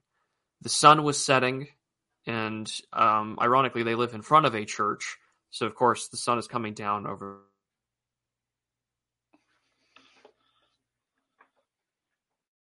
And the only thing I could think of was this is not going to last forever. And that you should really it's these sort of memories and these sort of moments where things are going to get, you know, that you're you're going to rely on these memories and rely on the word when things get rough. And I don't think that that's a far out thing to say, uh, especially when you had just mentioned, like, yeah, there's going to be people that are going to have to rely on one another. I mean, the history of the Christian faith and a lot of converts have been won over by the blood of martyrs. And I feel like that's going to happen again. And one of the books I've been reading as of late has been um, Father Seraphim Rose's sort of catalog of uh, Russia's catacomb saints of martyrs and people that had been recently recognized in the 1980s for veneration. And um, you know, he his sort of dedication is just like to to persecuted Christians. He's like today in Russia, tomorrow in America, and I think we're coming very close to seeing that play out in the way that it is. And yeah, I mean, it's a tall order. And I know that this all sounds doom and gloom to the audience, but if you are an actual church going person, a Christian, and you're in these sort of circles, like you've probably already had these thoughts and that if that means you're going to be dealing with sort of the underground or a ghetto, as Kruptos has described it, like that's what it's going to be. And this is where your faith will be tested. And um, I don't mean that lightly, you know, like, and I, and I will again say this when I'm on Lambda stream. It's just like one of the things that you sign up for when picking up your cross and following Christ is, is that one of those days that may come at the cost of your life and your well-being I mean, they threw Paul and Silas in prison. All of the apostles were martyred. There have been thousands and tens of thousands more throughout the history of the Christian faith. Um, you know, if you're lucky, yeah, you get to live to an old age and hopefully have a Christian ending to your life, peaceful and unashamed, and with a good defense before the judgment seat. But if you don't, um, you know, odds are that means that you'll be persecuted that they will throw you into the courts and into the synagogues, and you're going to have to have that as an opportunity for testimony. So those are the things that I think are going to be really important for Christian faithful to keep in mind that as the sort of proverbial noose gets tighter around the neck, that your words that you'll say with whatever oxygen and breath you have left will be the word and nothing else. But uh, Kruptos, I don't know if he just went mute on there because he wanted to, to do it, or if it was your microphone again. But um, I unplugged and plugged in again because I, the microphone cut out. Um, the it, it's interesting as you as you say that. Like, I mean, we joke on our side, like you know, Austrian painterism and, and so forth. But um, for for many in in North America living today, the, there's they they there's a certain aspect that they don't understand. So, so for my grandparents um, living in the Netherlands uh, during World War II, you know, so as as families, um, my families were and my relatives were involved in the underground and helped hide and funnel Jews out of out of the Netherlands. Um, and there was a great divide um, in Holland at the time of whether to um, uh, accommodate or to to resist and to fight right and so like you say you have that at, the, at that certain point where you know resistance you know that there's two choices when you say i'm not going to surrender in Schmittian terms right well one is martyrdom and the other is you take up arms like my my father was born for the first couple years of his life um, my grandfather was in hiding because he was part of the resistance. And so he could come home occasionally to restock and, with food and so forth. But that was that was sort of the reality of the day that as poor, and part of the reason why they emigrated is because um, there was nothing left for them. Everything had either been destroyed or taken from them, and um, and so they joined the the rebellion and and the um, uh, the underground, and they fought, and that's what they did. And you know, we are getting to that point where you know are Christians going to be part of the underground or not? And it's going to you're going to see a live debate. Do we accommodate or do we become part of the underground? And and you know, should we just martyr or should we actually you know sh- you know what do we do with those in our fellowship who who have been involved in violence? You know, and and then like I'm reading a book currently right now, the the ethics of insurgency, right, which um, is is it, an interesting book because it flips the question around for people. You know, like so you know many U.S. vets went to Afghanistan and Iraq, right? And you so you you're on one end of human shields, IEDs, and all the rest of these you know things, and you know branded terrorists or the the the the Muslim fighters there as animals and so forth. And I thought to myself, this is going to be really interesting when a lot of these men are finding themselves in a position where they're the ones planting IEDs and using human shields because they're now forced to defend their communities um, by force of arms because that's going to flip on us eventually. And so, what do we do with that ethically? You know? Well, that was a big reason why after the first Gulf War in the 90s, you know, what is the big thing that the Bill Clinton, you know, puts into his sort of domestic politics is this concern about militias, the Second Amendment, these anti-government activists, and yeah. you know, because you had disaffected guys coming back from Kuwait and Iraq wondering, well, what the hell? And you know, so like if you look at the case, for instance, of the Viper militia that they like said in Arizona, like, oh, these guys had automatic weapons. They were going to go out and like commit violent acts of domestic terrorism.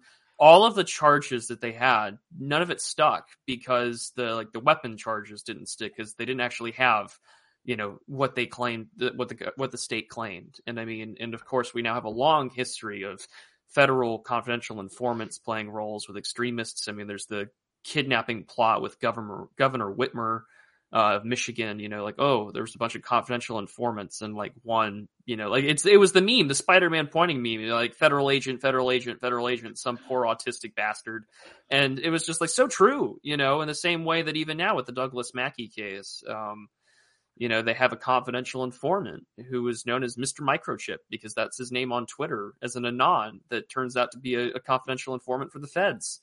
Oh, and it's just like this is what you're going to have to have to deal with and expect.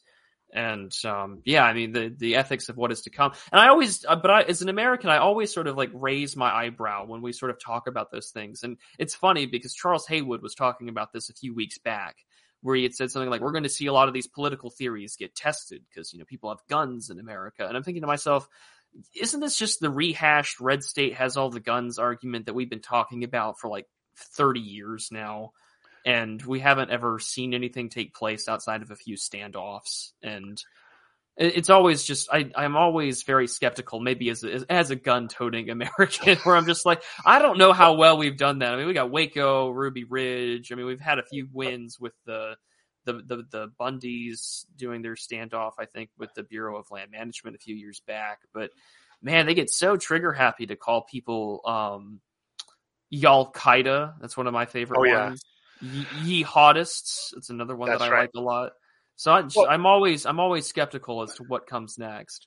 Well, and this is this is another you know popular spectator sport on the right is to you know projecting what um the you know what the troubles are going to look like. Is it going to be like um, North Ireland? You know, or is it going to be like the IRA? Is it going to be um, you know, is it going to be outright civil war? Um, and, and, and so forth. And part of the problem with a lot of these theories is nobody really knows. All of them are possible. Um, but none of them are going to happen as long as things are still working as well as they are now. Like yes. you, um, you know, like we went last summer to Europe right in the middle of the farmers' um, protests, and they were happening all around us. And the signs were there, the farms were there because we were like our friends uh, live right in the middle of farm country, right? So it's it was like your next door neighbors are are are now dissidents. You know what I mean? But yeah, um, it's it it it was also a thing while you were driving around and you're thinking that all of this dissident action is happening, and yet, you know, I just went to Gouda to see a cheese festival.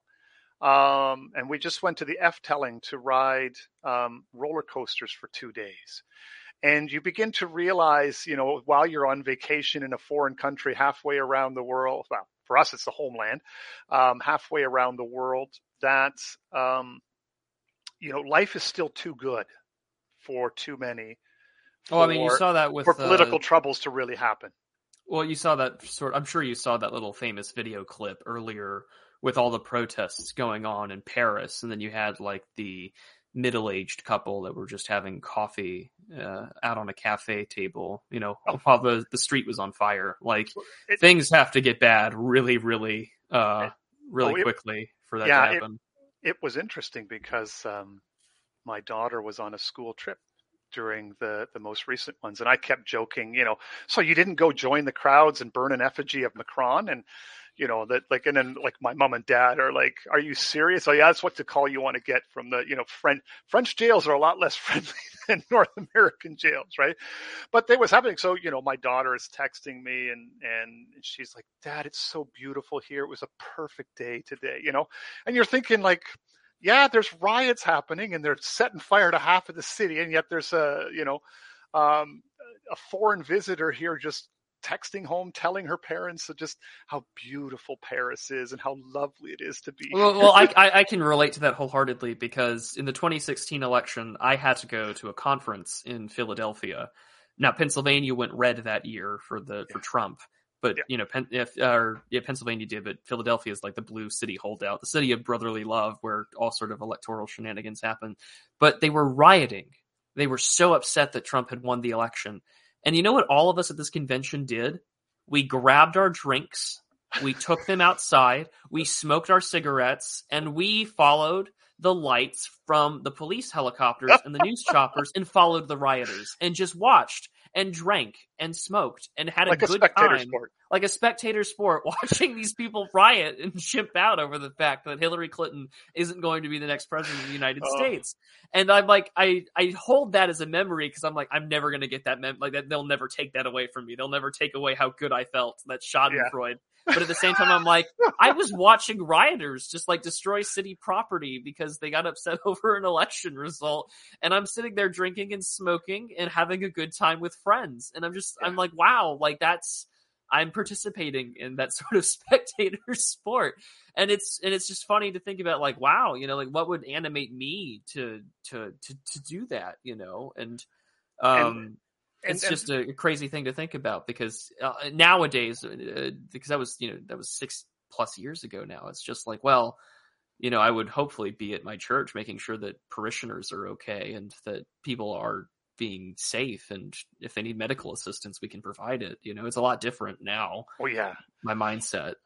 Well I, and i still think that you know if troubles are going to happen um, i put out a tweet the other day you know, you know, in, in Spenglerian analysis, you know, to say, you know, we all have these expectations of what quote unquote Caesar is going to look like, right? Well, Caesar's not necessarily going to have gold armor on and ride up on a horse, which is kind of, I think, the mental image. You know what I mean? Um, it may not even be like Boris Yeltsin riding a tank into the city, you know. Um, but you know, what if what if Blue Caesar has already been and gone in FDR? right? And then you sort of track out sort of the number of years after Caesar, and we're right on the cusp of you know if you track like sort of that number of years out from from Augustus to um, the next group. I mean, you look at all the emperors. There was like Nero and Claudius and everything, and you think to yourself, "Well, we've had a couple of like a Neros and Claudiuses, you know, um, in between." And then you had your five good emperors about 60 years or so. And then after that, it was over. That was it was the end game after that. And so, you know, we may have a second golden period, but um and maybe that's not the the historical comparison, but you know, I still look and think there's enough excess in the system, despite how fragile our system is. There is a lot of capacity for the system to absorb more shocks, even with how fragile it is, um, that we are not going to get to the troubles, probably not in my lifetime, um, but it might be my children or my grandchildren. And but who knows? I mean, things can change fast, and and things too. I just don't really expect it. Um, we're just probably going to have a, a gradual strangling of the noose, and I think this is why it's it's beholden upon us to wake up to the times that are coming and begin to prepare ourselves. Not so much that we'll be ready, so that our grandchildren will be ready. Yeah, absolutely, and. I think the other thing too is is that what are we called upon? I mean, this is the whole big deal with the discussion in the gardens at the Mount of Olives is just, you know, we are called to be vigilant for these things. You know, there's Christ has said he will return like a thief in the night and that we are to watch and be vigilant for all sorts of things. And, you know, I, I tell, this is a thought that I have, I, I've, I've told others. It's just like, look, you know, on the whole rumor, there will be wars and rumors of wars and famines and pestilences. It's just like, if World War II, the bloodiest conflict in human history, was not it, um, you know, that signified the return. Um, you know, imagine what it will look like and how, you know, you take the death, devastation, and destruction and displacement of World War II. And, you know, if that was not the return, right? Um, yeah. imagine how bad it will be when he does. And to keep that in your in the back of your head, I think for a lot of people that sort of ask about that sort of question, that Olivet discourse, because you know we're meant to be vigilant. I mean, he and be careful. And the same thing, and this is why I always the, the Caesar discussion. I always, you know, my I immediately think that there will be many that come and say, "Lo, it is he. This is, or I am the Christ." and I'm like, ah, no, no, no, I can't. And the same thing I say in the liturgy every Sunday: trust not in princes and the sons of men. Yeah. Um, for in whom there is no salvation.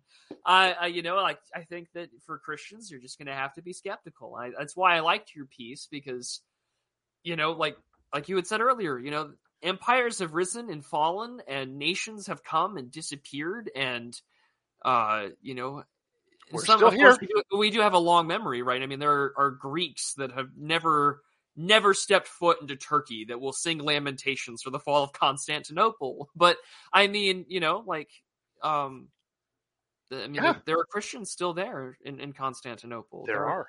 There are Christians and there. I mean, we still have bishops and presbyters of from all of the churches that were founded by the apostles, and so it's just like, listen, things will come and go, but um, as it's my favorite bit actually from the the Mount Athos documentary is that they, they interviewed a, a, guy that's got all the bones, you know, the, the crypt. And he says the story goes that one day a monk came in on Pascha and said, Christ is risen. And the, the, the bones had replied, Indeed, he is risen. And the monk looks at the camera and he says, You see, life goes on. And I always look at that little clip with a, a sense of profound joy because, you know, uh, if the if the troubles come in my lifetime, if the great persecution comes in my lifetime, so be it.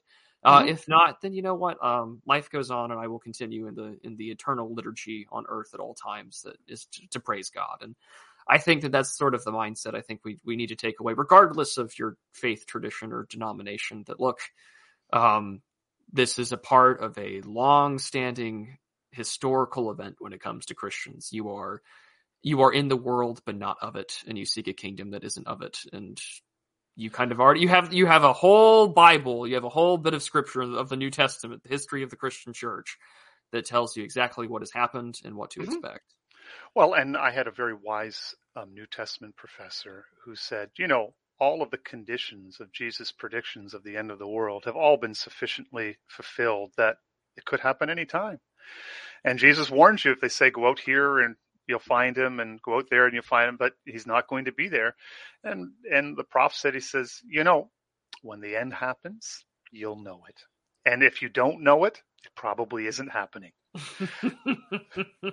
exactly. you know, so there, and I think that it's good for many of us on the online right, you know, um, who I think some of us kind of secretly want the end to happen because we'd like to see it as, you know, there there is there is this unfortunate tendency on the right to believe that um, ideas are all it will take to change the world, and that um, if we just get the right politician in place, everything will be different, and we don't have to do the work. And the one thing that the left has realized is that, like, dude, you got to do the work, and yeah, um, and so many on the right are starting to come to that realization that you know we have to build networks we have to people have to have a patronage reason why to vote for us. Um, they have to benefit materially from us. They have to feel like their life is better um, by being part of the right. Um, and they don't right now. Um, and uh, you know it, it's it and so we can look for messiahs and we can look, look for savior figures um, and and I think we're we really like to do that sort of speculation, but really in the end, you know, um, when the quote unquote man of destiny comes, you'll know he's the man of destiny. Well, and then Scripture also warns us he may not be the guy you think he is because the Antichrist has a strange way of imitating the real deal, right? So. Um, the guy that you put your trust in may not be the one that you want to put your trust in. Um, so um, again, be vigilant, right? So there's there's a lot of warnings out there, and I think that's why um, in some ways, Voltaire was not terribly off base. Again, the woke are more correct. Candide, right? Just tend your own garden, and I think there's a there is you know the there is a lot of. Um, I was about to say I don't know how well Cauvet Fénelon would like to be compared to Voltaire, but you know, I just just random bits just hit you. You know, like you can find bits of wisdom everywhere, right? I mean, Ecclesiastes is the same, right? So you know, eat, eat drink, and find um, satisfaction in life before the Lord, find satisfaction in your work before the Lord, you know, because God gives you food to drink, God gives you work to do. And I think a lot of um, Christian life is about the small ball. We want to we want to be men of destiny and do significant things, whereas a lot of living before the Lord is just enjoying the mundane things of life that He has given you.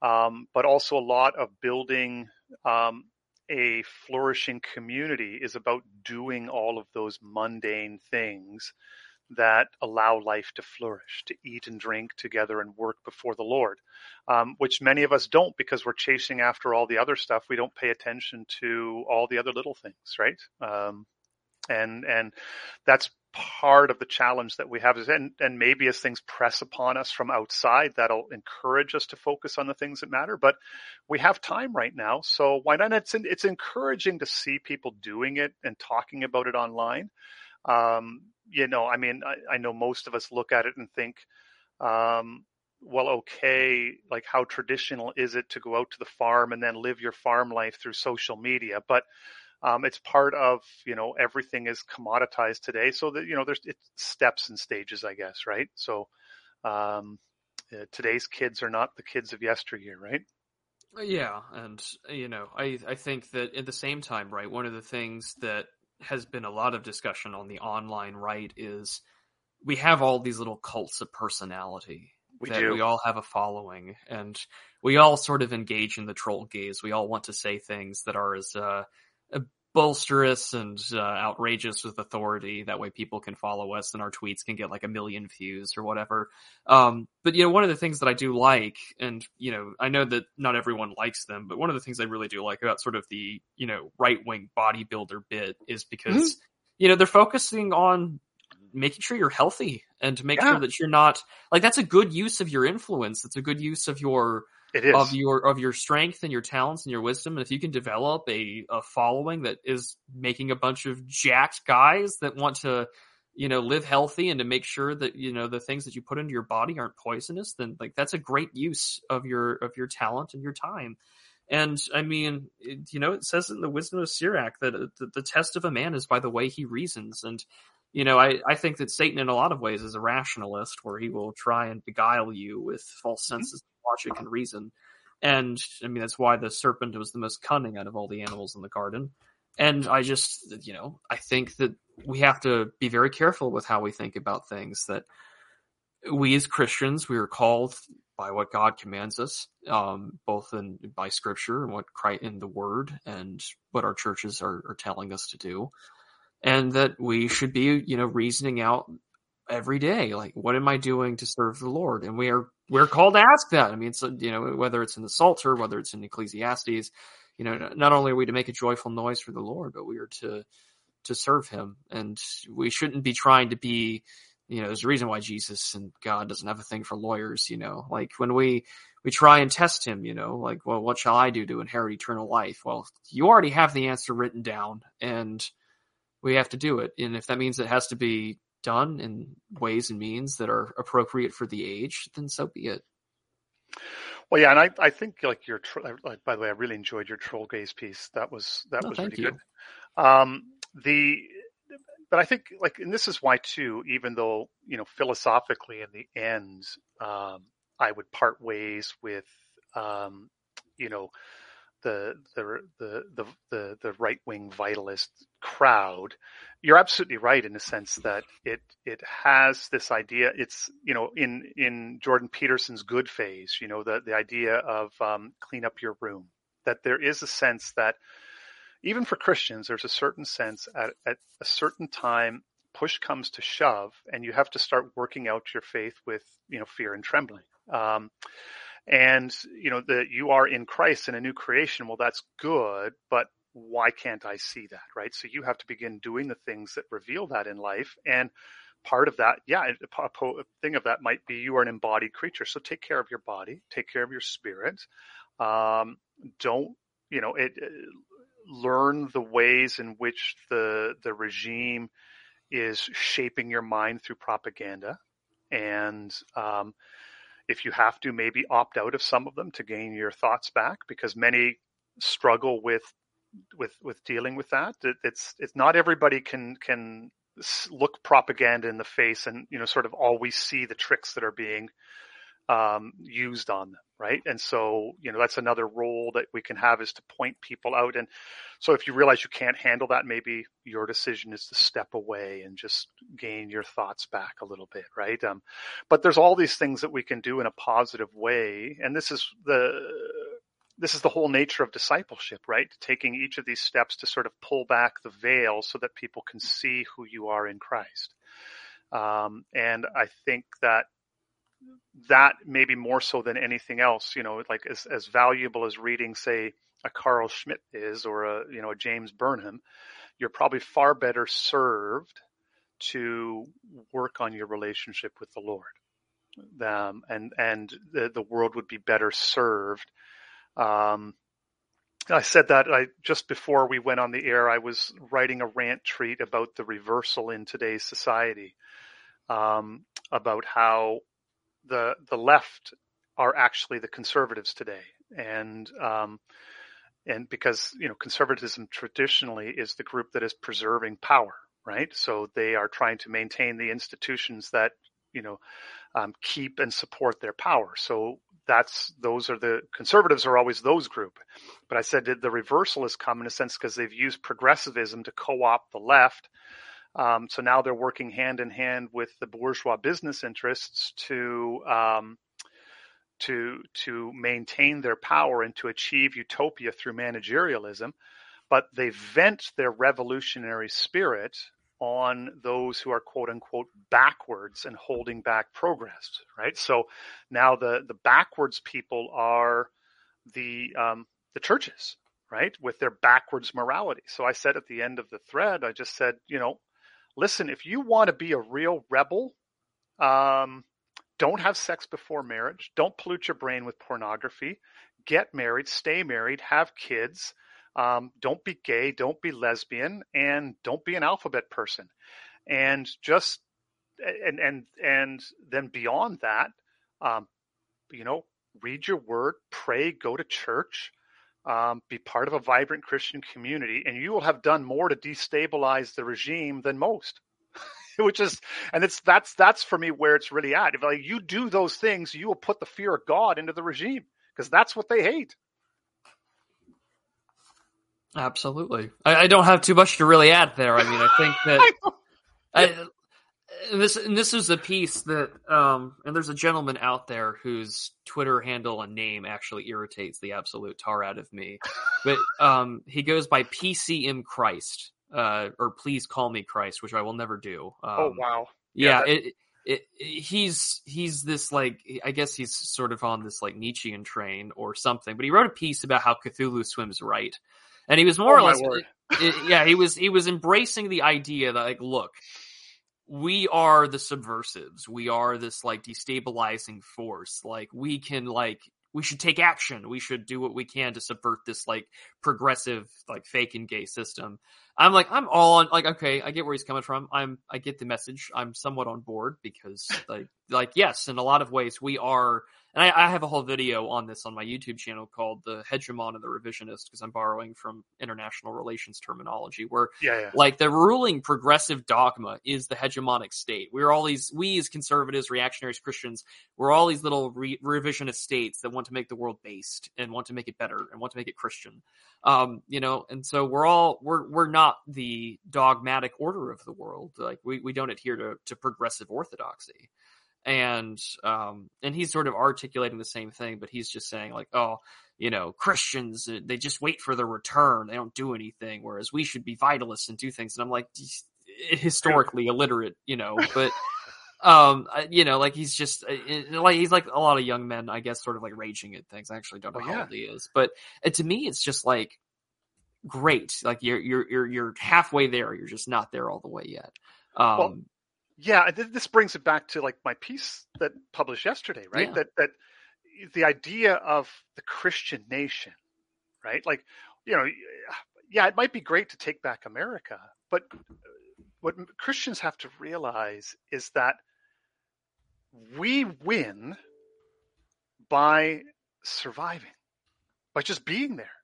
Because you know, as Augustine pointed out to the to with Rome, the the church is running on a different historic uh, like ours is a different historical narrative. And so if we are here after America is gone, we've won.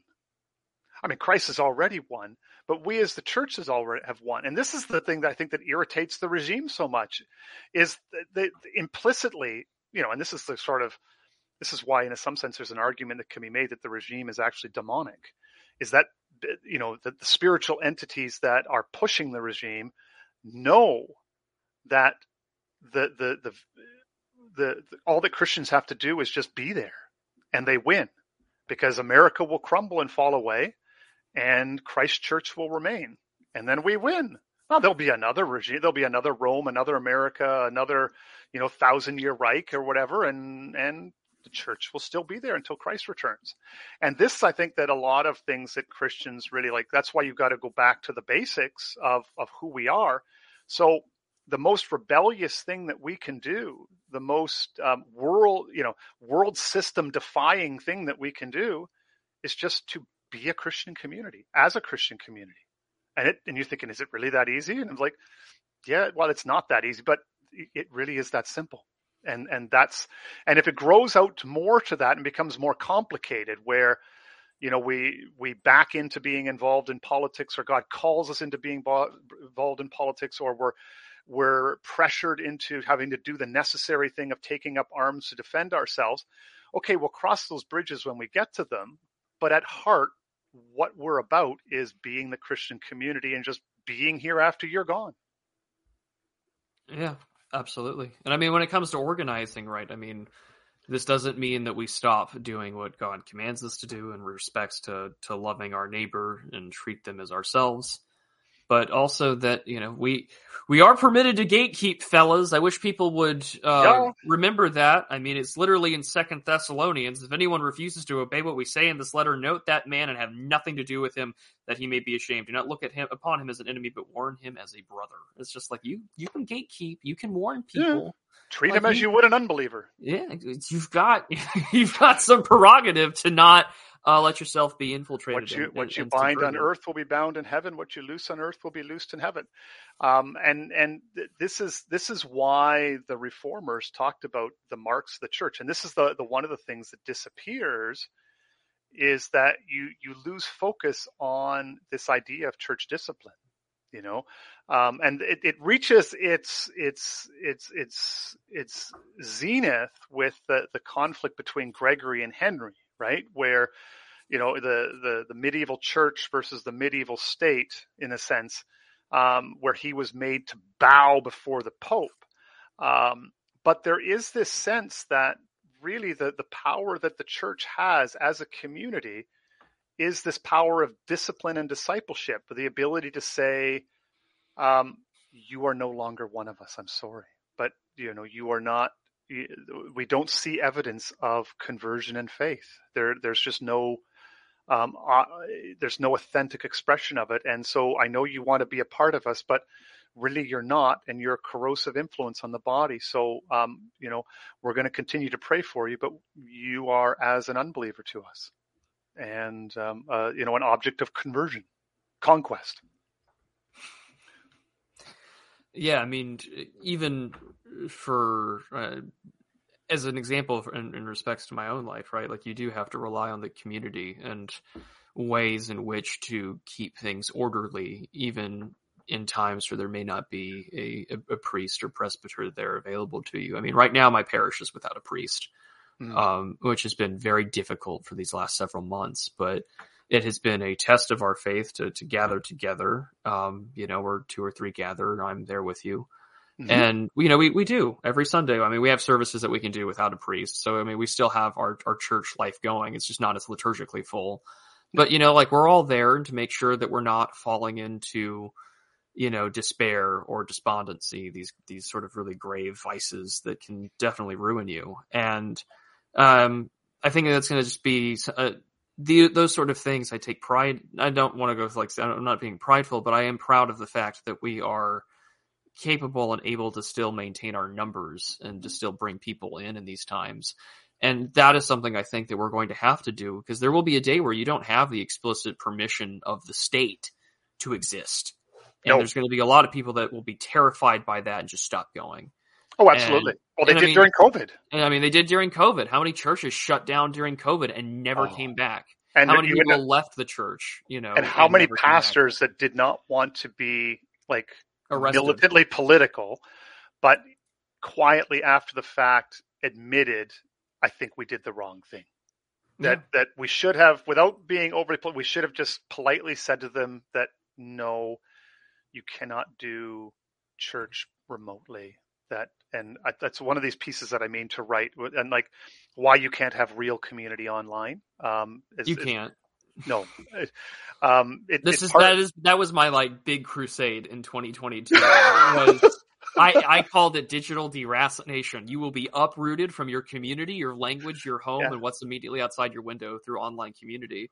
Um, and a, a, really striking example, and I use this one all the time, is, is that I talk to Conscious Caracol pretty regularly. Like we have sure. chats that aren't recorded. He's a friend of mine, and he's yeah, in yeah. South Africa.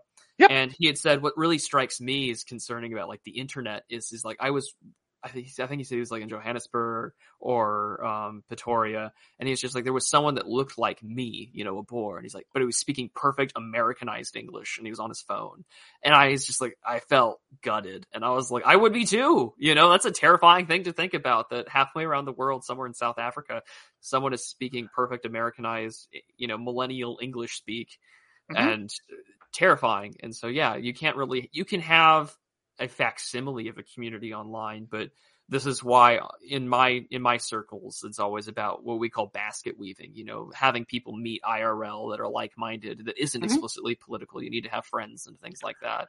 Well yeah and, and we we do that with ourselves. We have a, like a number of groups um, that like one is a church group and one is just a friendship group that just regular like once a month we gather together about 20 of us and and and um and do different things. It, it's but the the the the the reasons for this are largely like theological. And for me it was actually orthodox um vladimir lossky um orthodox theology that taught this to me. But you know the argument that like when you think about human nature from a christian perspective um that we have a shared human nature, and this is the medium by which um, the the sacrament or the you know that grace flows to us in like sort of hard line. You know, it, it flows through. You know, like Athanasius, what is not assumed is not redeemed, right? Um, so, um, but there is more to us than just our human nature, and so there's all these qualities that we share with other beings. But there is this this thing that makes us uniquely ourselves that cannot be put into any other form It can't be put into words or language. You can't box it into. This is the problem with stuff like, um, uh, you know, Myers Briggs categories. Is you take human nature and you use it to divide people up and separate them, rather than you know, like all extroverts share a common trait that makes unites them rather than divides them, right? And so, um, but so how do you then connect with somebody? Well, Spengler talks about this too. It's felt more than it's talked about. So you you look them in the eyes and you know that you understand them because language can have such different meanings all these things you know um, but in the end there's that sort of eye to eye soul to soul connection. And you can't have that remotely. And so there is always a piece of you know communication online can be rational it can be through words you can use images but you cannot connect spirit to spirit online. Like that, that final connection has to happen in real life when you look each other eye to eye and you are bonded spirit to spirit in that sense. And that's really the difference. And that's why you can't really build a community and you can't have the community of Christ over a Zoom call. It just isn't the same. You have to be there as a physical body in the building together, worshiping as one community, sharing the same spirit. Absolutely. I mean, you can't have. Yeah, I mean, it's the same thing with politics, or the same thing with. this is the thing I tell people all the time. I said, if you're on your phone 24 7, or if you're a, a solely online consumer and you're sort of engaging in digital escapism, there's going to come a point in time in the day where you have to turn off your phone and go to bed. Mm-hmm. Are you happy with the reflection you see on the screen of your phone when you turn the phone off? And if you're not, you know that's a pretty clear indicative sign there's some things that you should be doing that aren't online. And you know and I, I hate it when people say log off or you know or, or they make fun of people telling you to log off or touch grass. And it's just like your mental state will appreciate it if you get away for a little bit. You're you're having friends and things like that will do it. And I I have a knee jerk reaction to it because I mean like I for for a living, you know, I can I have to turn on this like light switch and be sociable and and do business development and engaging in things like that. I have to be like the uh, talk of the town, so to speak, right? Um, but I really can't. I really don't like doing it. You know, I, um, exactly. I, I, I, I try to. I fight all of my misanthropic urges when I go out to these like little business networking events and shake hands and rub shoulders and things like that, which is fine. I can do it very easily. I got, I got that skill from my father, and yeah. I'm very Schmoozing thankful for it. Is a Schmoozing, skill. yeah, it's a skill. I hold. Schmoozing is a skill. It's a skill, and it, underrated, it, but it's an underrated skill, and, and men should learn it. Not in the PUA sense, you, but I mean, you know who the business sense this will freak you. You know who is the master of the schmooze? Who's the master of the schmooze? Bill Clinton. Oh yes. Oh yeah. yes. that man. That man was the. That man was the. Like, if you wanted like the de- the, the quintessential definition of the schmoozer schmoozer, it was Bill Clinton. And then I had I, I, I saw an interview once on like I you know and I had to have to admit when he was on like, Arsenio Hall, like the way he just like could smoothly do everything on there. I'm not talking about like the saxophone playing, but the way yeah, he just talked to him. Like there's no one else has done it like that since him. No, and somebody was analyzing like all the little things that he does naturally, and I thought I can learn a few because I'm naturally a schmoozer myself. So it's like the way you shake hands, his use of touch is, is genius. Oh and yes, it's just natural. So so I've I've sort of like oh, the handshake with the other hand on the arm, arm, and, and where yeah. you put it on the arm can tell you almost everything. Like you can read Bill Clinton, you can tell like how important the person is to him and and the level of schmooze by where the arm goes like where his hand second hand goes yeah. Right. It's it's so it yeah it's it's a thing. So I I, I enter, but it was just sort of popped in my head like oh yeah this it's from a person on the right to think I'm a schmoozer and the schmoozer schmoozer is like eh, it's built the, without the the body count or the yeah or the or all the or or the kill count. You know. That's um, right. you know if you if you want to learn from somebody but not you know all of, all of the lessons Bill Clinton you know like there be dragons there yeah right um out of the way Rollo Tomassi I'm learning from the real OG pickup artist, you know, like Oh my word, yes. Yikes. Um uh, and I say this as someone who owns a copy of the Rational Male. uh, that's uh, I read that in college. I'm not going to lie. I have the, I have a more licentious past than I like to admit. I, but, well, I, ha- I, have read a pickup artist. I forget the title of it now, but I have read. I did read one once. Um, and there's there's the, these. Yeah, if you want to do it, you can. Yeah, um, but you know, and uh, one of the things that has, I'm very thankful for that skill, though, this sort of you know talking and schmoozing bit, because it's just like, um, it, it sort of makes you realize when you have to deal with like you know making friends in personal life, where you're just like, oh, you know, um, uh, I don't want to do these things. Like I, I. I, when we were when Gio and I started doing the digital archipelago, I picked Thursdays for the sole purpose that I would have an excuse to not go to this book club I was invited to, and um, and I, I had admitted to him a few weeks ago. Um, actually, no, it was last week, and I just told him I, I said in the spirit of forgiveness and confession, you know, just uh, forgive me as I tell you this like horrible, like I said no to your book club invitation because I moved the podcast to Thursdays, so I had an excuse. And now it's set at a, at a regular time to where I could go to this book club, so I'm going next month, and it's just oh, like, um, it's just he's just like really, and I was like, yeah, um, I don't feel good about it, but I know that um, I need to be more integrated in the community. I shouldn't be like this standoffish person. Um, and uh, this goes, and uh, if, if this is something that I have to deal with, odds are I know that my audience does too to some extent. Um, and I think that you know that applies to all facets of your life, but especially your church life. You can't just go to a live stream service on your phone or your computer. It's not there. You need to be in person. You need to be there and worship. So you're so you're feeling things, and I don't mean that in a charismatic sense, but I mean like you know, um, there are prayers that are said during the liturgy for us that just move me to to tears. Um, you Mhm. know, and it's the same, and it's the same liturgy I've heard all the time. You know, whether it's the Yeah. liturgy of Saint John Chrysostom or, or Saint Basil the Great. You know, like I've heard them all multiple times throughout my life now, and it's just they still move me to tears. Like you don't get that from a live stream service. Like you have to go, you have to you have to commune with your fellow parishioners or your fellow churchgoers. Otherwise, what are you doing with yourself?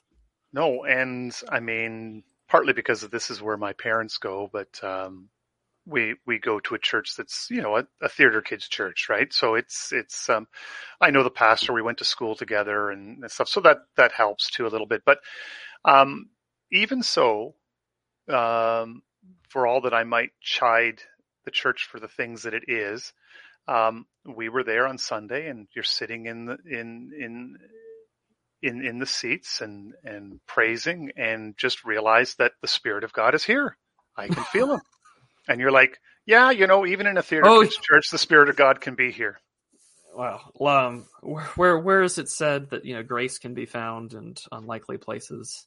Yeah. Well, Um, somebody gave up, came, stood up also and gave an alpha testimony and how uh he was a Muslim and came to Christ. And you're sitting there thinking like, Oh, okay. praise God! You know, Yeah, and you're sitting there thinking like, ah, yeah, okay, it's a seeker church, and this is not how I would do it. But you know what? Uh, just a Muslim coming to Christ. That's uh, that's a that's a big that's a that's a pretty big W in my book. I'll take That's that. exactly any day of the it.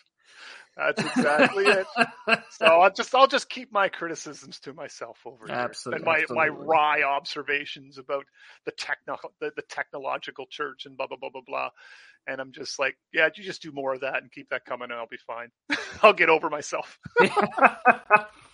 um, that's that's such a wonderful thing to hear. Um, that's so Yeah. good. Well, we've been talking for about uh, two hours now. Um, is there anything else that you wanted to, to cover or address? No, I think we're fine. We've we've gone on for a long time, and this way we leave. this, this way we can leave something for a future thing. That I- I- is it's been- that, that is true. Well, one of us will write another essay, and we'll just DM each other and figure something else to talk. Let's talk. We need to talk about this. That's Yes, good. I'm glad I, I I'm glad I did have the incentive. You know, like being a procrastinator, having a deadline, the incentive, and I was. Uh, my wife is like, "Are you coming upstairs yet?" Uh, like, want to sit and watch TV? I'm like, "No, no, no, no. I'm just gonna finish up here." And I'm like, "Yeah, you know, I'm writing this secret article for um, things so I can get it up and talk about it on this podcast that I'm not telling you about tomorrow."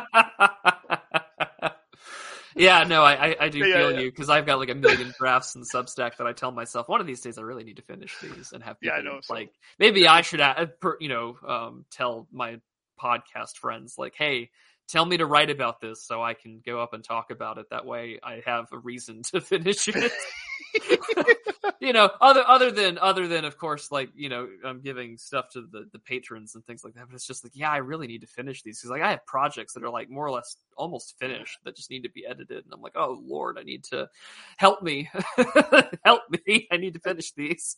It's interesting uh, that you mentioned patrons because I know Substack puts on automatically now sort of the the pledge alerts. You know, like would you pledge this thing? And you don't really. But I had somebody clicked and said they would pledge eight dollars a month for my and I'm thinking like oh my word I've never really thought about actually monetizing what I do because I've just I have my bills are paid I don't really need the money and I don't want to have the confusion you know the whole thing of am I writing to my audience to am I risking this the, the revenue stream and blah blah blah all those kind of questions right? Yeah. And um but all of a sudden it hit me like wow somebody would actually pay for what I'm writing and I'm like interesting I'll have to think on that a little bit. I, I, I had a genuine moment. Um, I because I I because I live I live out in the sticks, and so I, yeah. I went out and I go out into the woods and I and I, I pray there because it's just sure. better to not be you know it's my secret place is out, out exactly. in the woods. And um, I was walking to it and I just thought to myself, oh my goodness, you know, I was with the last episode of the Digital Archipelago at the time of this recording, we we talked about Joe versus the Volcano, Sleepless in Seattle, and You've Got Mail, three Meg Ryan, Tom Hanks movies. Oof. And people gave me money to talk about that. I am so blessed. Like God is just, good. I was just like, oh, God is good. Like I get to do this, and people wanted to pay and ask questions talking about three Meg Ryan, Tom Hanks rom com movies. Like I was just like, praise God in the highest. I'm yeah. just joyful over something that seems so inane, but well, those are the blessings you have at this time. That's right, because it makes up for the fact that that Geo must be punishing you for something. I don't think I, I, I, I, honestly, and I will say this because I'll, I'll, this part will be on the air. I yeah. love I love the fact that Geo tests my patience and my oh. boundaries on things. I think it is a good spiritual test of oh, both yeah. uh, brotherly love, but patience, and to not be so quick to get flustered and angry. And for that, I am always for however long the podcast goes or however long my relationship working with Geo goes, I will always um, be thankful and praise God for that that he, that opportunity. He is a good guy who's underappreciated on the right. I think largely because even though he does get paid for it now and does monetize that he has like a spider web. He's at sort of like a spider at the center of this like vast web on the right and like everybody talks to him, everybody knows him, and he just like there's very few people that he actually bashes and he listens and he has a lot of fun and he just like I just recently listened to you guys pods talking about those three um, the gay lifestyle films from the 80s. Oh, the Teen uh, Apocalypse trilogy. Oh, that oh, yeah, that my. was a real test of my. Like, and I'm sitting there thinking, like, oh my word, poor Prue. I'm like, wow, those like, but at the same time, like I like I remember too, like I had to read Feuerbach. Right, there's a point in time that for the that like I'm never going to watch those movies unless you make me because I'm just sitting there yeah. thinking like, yeah, I'm not. That's not. I don't want to do that to myself. But at a certain point in time, somebody has to because you know somebody it's good for people to have that conversation at some point um, maybe on the other, other i had the conversation so you don't have to it, it, well exactly right one of the things that we wanted to one time do geo, geo messaged me he's like hey we should i don't know how we could get this monetized but he says i, I kind of want to i want to i want to go over mother by Bataille and we'll have like one of our writer friends come on and i started reading because it's a short story yeah, yeah, yeah. you don't I don't know if you know it, but I was reading through it. I was just like, Geo, no! Like, this is so adamant and disgusting. Like, why would you want to cover this? And he's like, I don't know. I think that there's something there. And I was like, probably is, but I don't know if you could get that funny. Like, oh my gosh.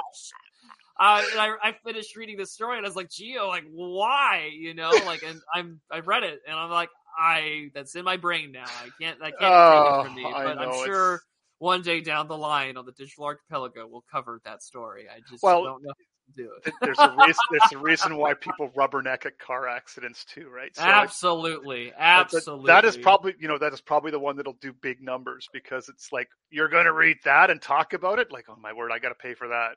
Yeah, yeah, absolutely.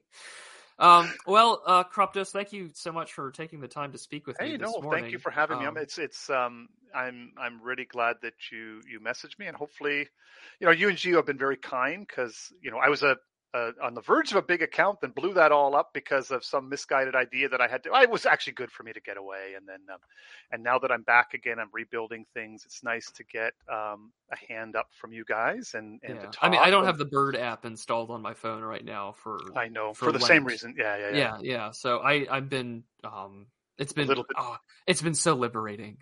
It it is like, and I th- th- like I timed it in part for you know my return because Gio and I talked about it, and and again, it was that one thing he said to me, being afraid of success, and I think that part of it is, um, I asked myself, was I afraid to do the work of mastering Twitter? Um, it was it just easier to walk away and quit because it gave me an excuse not to face the fact that my Substack and my Twitter account were getting to the point where they were successful. and Now I have to manage that. And so, you know, I'm, I'm thankful I had a couple of, of slow weeks, but it looks like um, busyness is returning. And um, so now I've just got to consciously engage in it. So I had the luxury of being able to volume post the last couple of weeks, but that luxury is going to be taken away from me a little bit. And so now you have to deal with the very, I have to deal spiritually with the very addictive nature of Twitter and just say, no, it's, um, I got to do other things right now. Um, Yeah. and, and that's fine. well, where can people find your work? They can find it. Um, it's I have, and that's another whole story. Apple Kek, Kek Ruminane. Um, uh, that's my own self own at proton at uh, at uh, Substack.com. Um, or they can find me on Twitter. I now have underscore at underscore Kruptos, and then the link will be there to my Substack. And um, welcome aboard. And um, I'll keep saying what I want to say, regardless of whether you follow me or not. So, um, Yeah, I mean, um, I had noticed that you had been in the comments or would like things from what I, I wrote on Substack, and I was like, I really need to to to start because anytime I notice that someone writes something on Substack, like when they comment, I'm like, oh, I need to read what this person writes because, um, you know, if they're if they're also blocking like I'm blocking and they're somehow reading me for some ungodly reason, I don't know why. I should probably read what they have to write. It's probably better.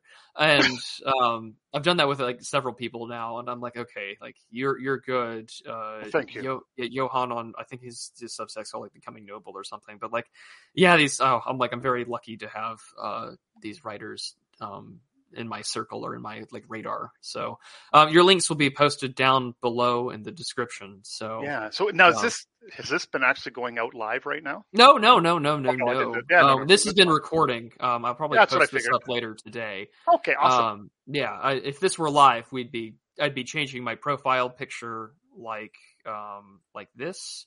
And we'd be going to the super chats right about now, you know, to Okay, yeah, sneak yeah, them yeah. on over. But no, um, uh, there we go. or if I'm exhausted, right, I'll put this one on when Oh, Gio's yeah. going on a long rant. Um, I've got to get a little. I've got to get a, a logo up to put on my thing for when I. Yeah, you, yeah. Yeah, I mean, you can. I, I haven't played around with this app too much, but maybe after. So I got to. I should, you know, maybe sign up and make an account, and then I'll be able to to do some of this for next time, so I can have my. Because it did. I picked a, an image that is very identifiable, and people have identified and asked me actually about where did you get that? Where did you get that? And so. um so that's sort of once you've got a um, an identifiable quote unquote logo, just to to hang on to it. Oh yeah, I'm very thankful to my friend uh, Dora the Stormer, as he goes on Twitter. Um, he's the one who's done all my artwork for the channel, and um, can't get enough of the frog, so it all works out. Um, but you know, again, thank you, Kruptos, for coming on. I will also have your Substack piece linked in the description as well for where people can find you and what you what we've been talking about today. And um, I hope that we have another conversation again soon. So Yeah, I guess that looking means we, we we both have to write more. We both have to write more, so yeah, really good. And hopefully, I'll have Yeah. time in the next couple of weeks. And I'm trying to get a piece a week, but that's about it.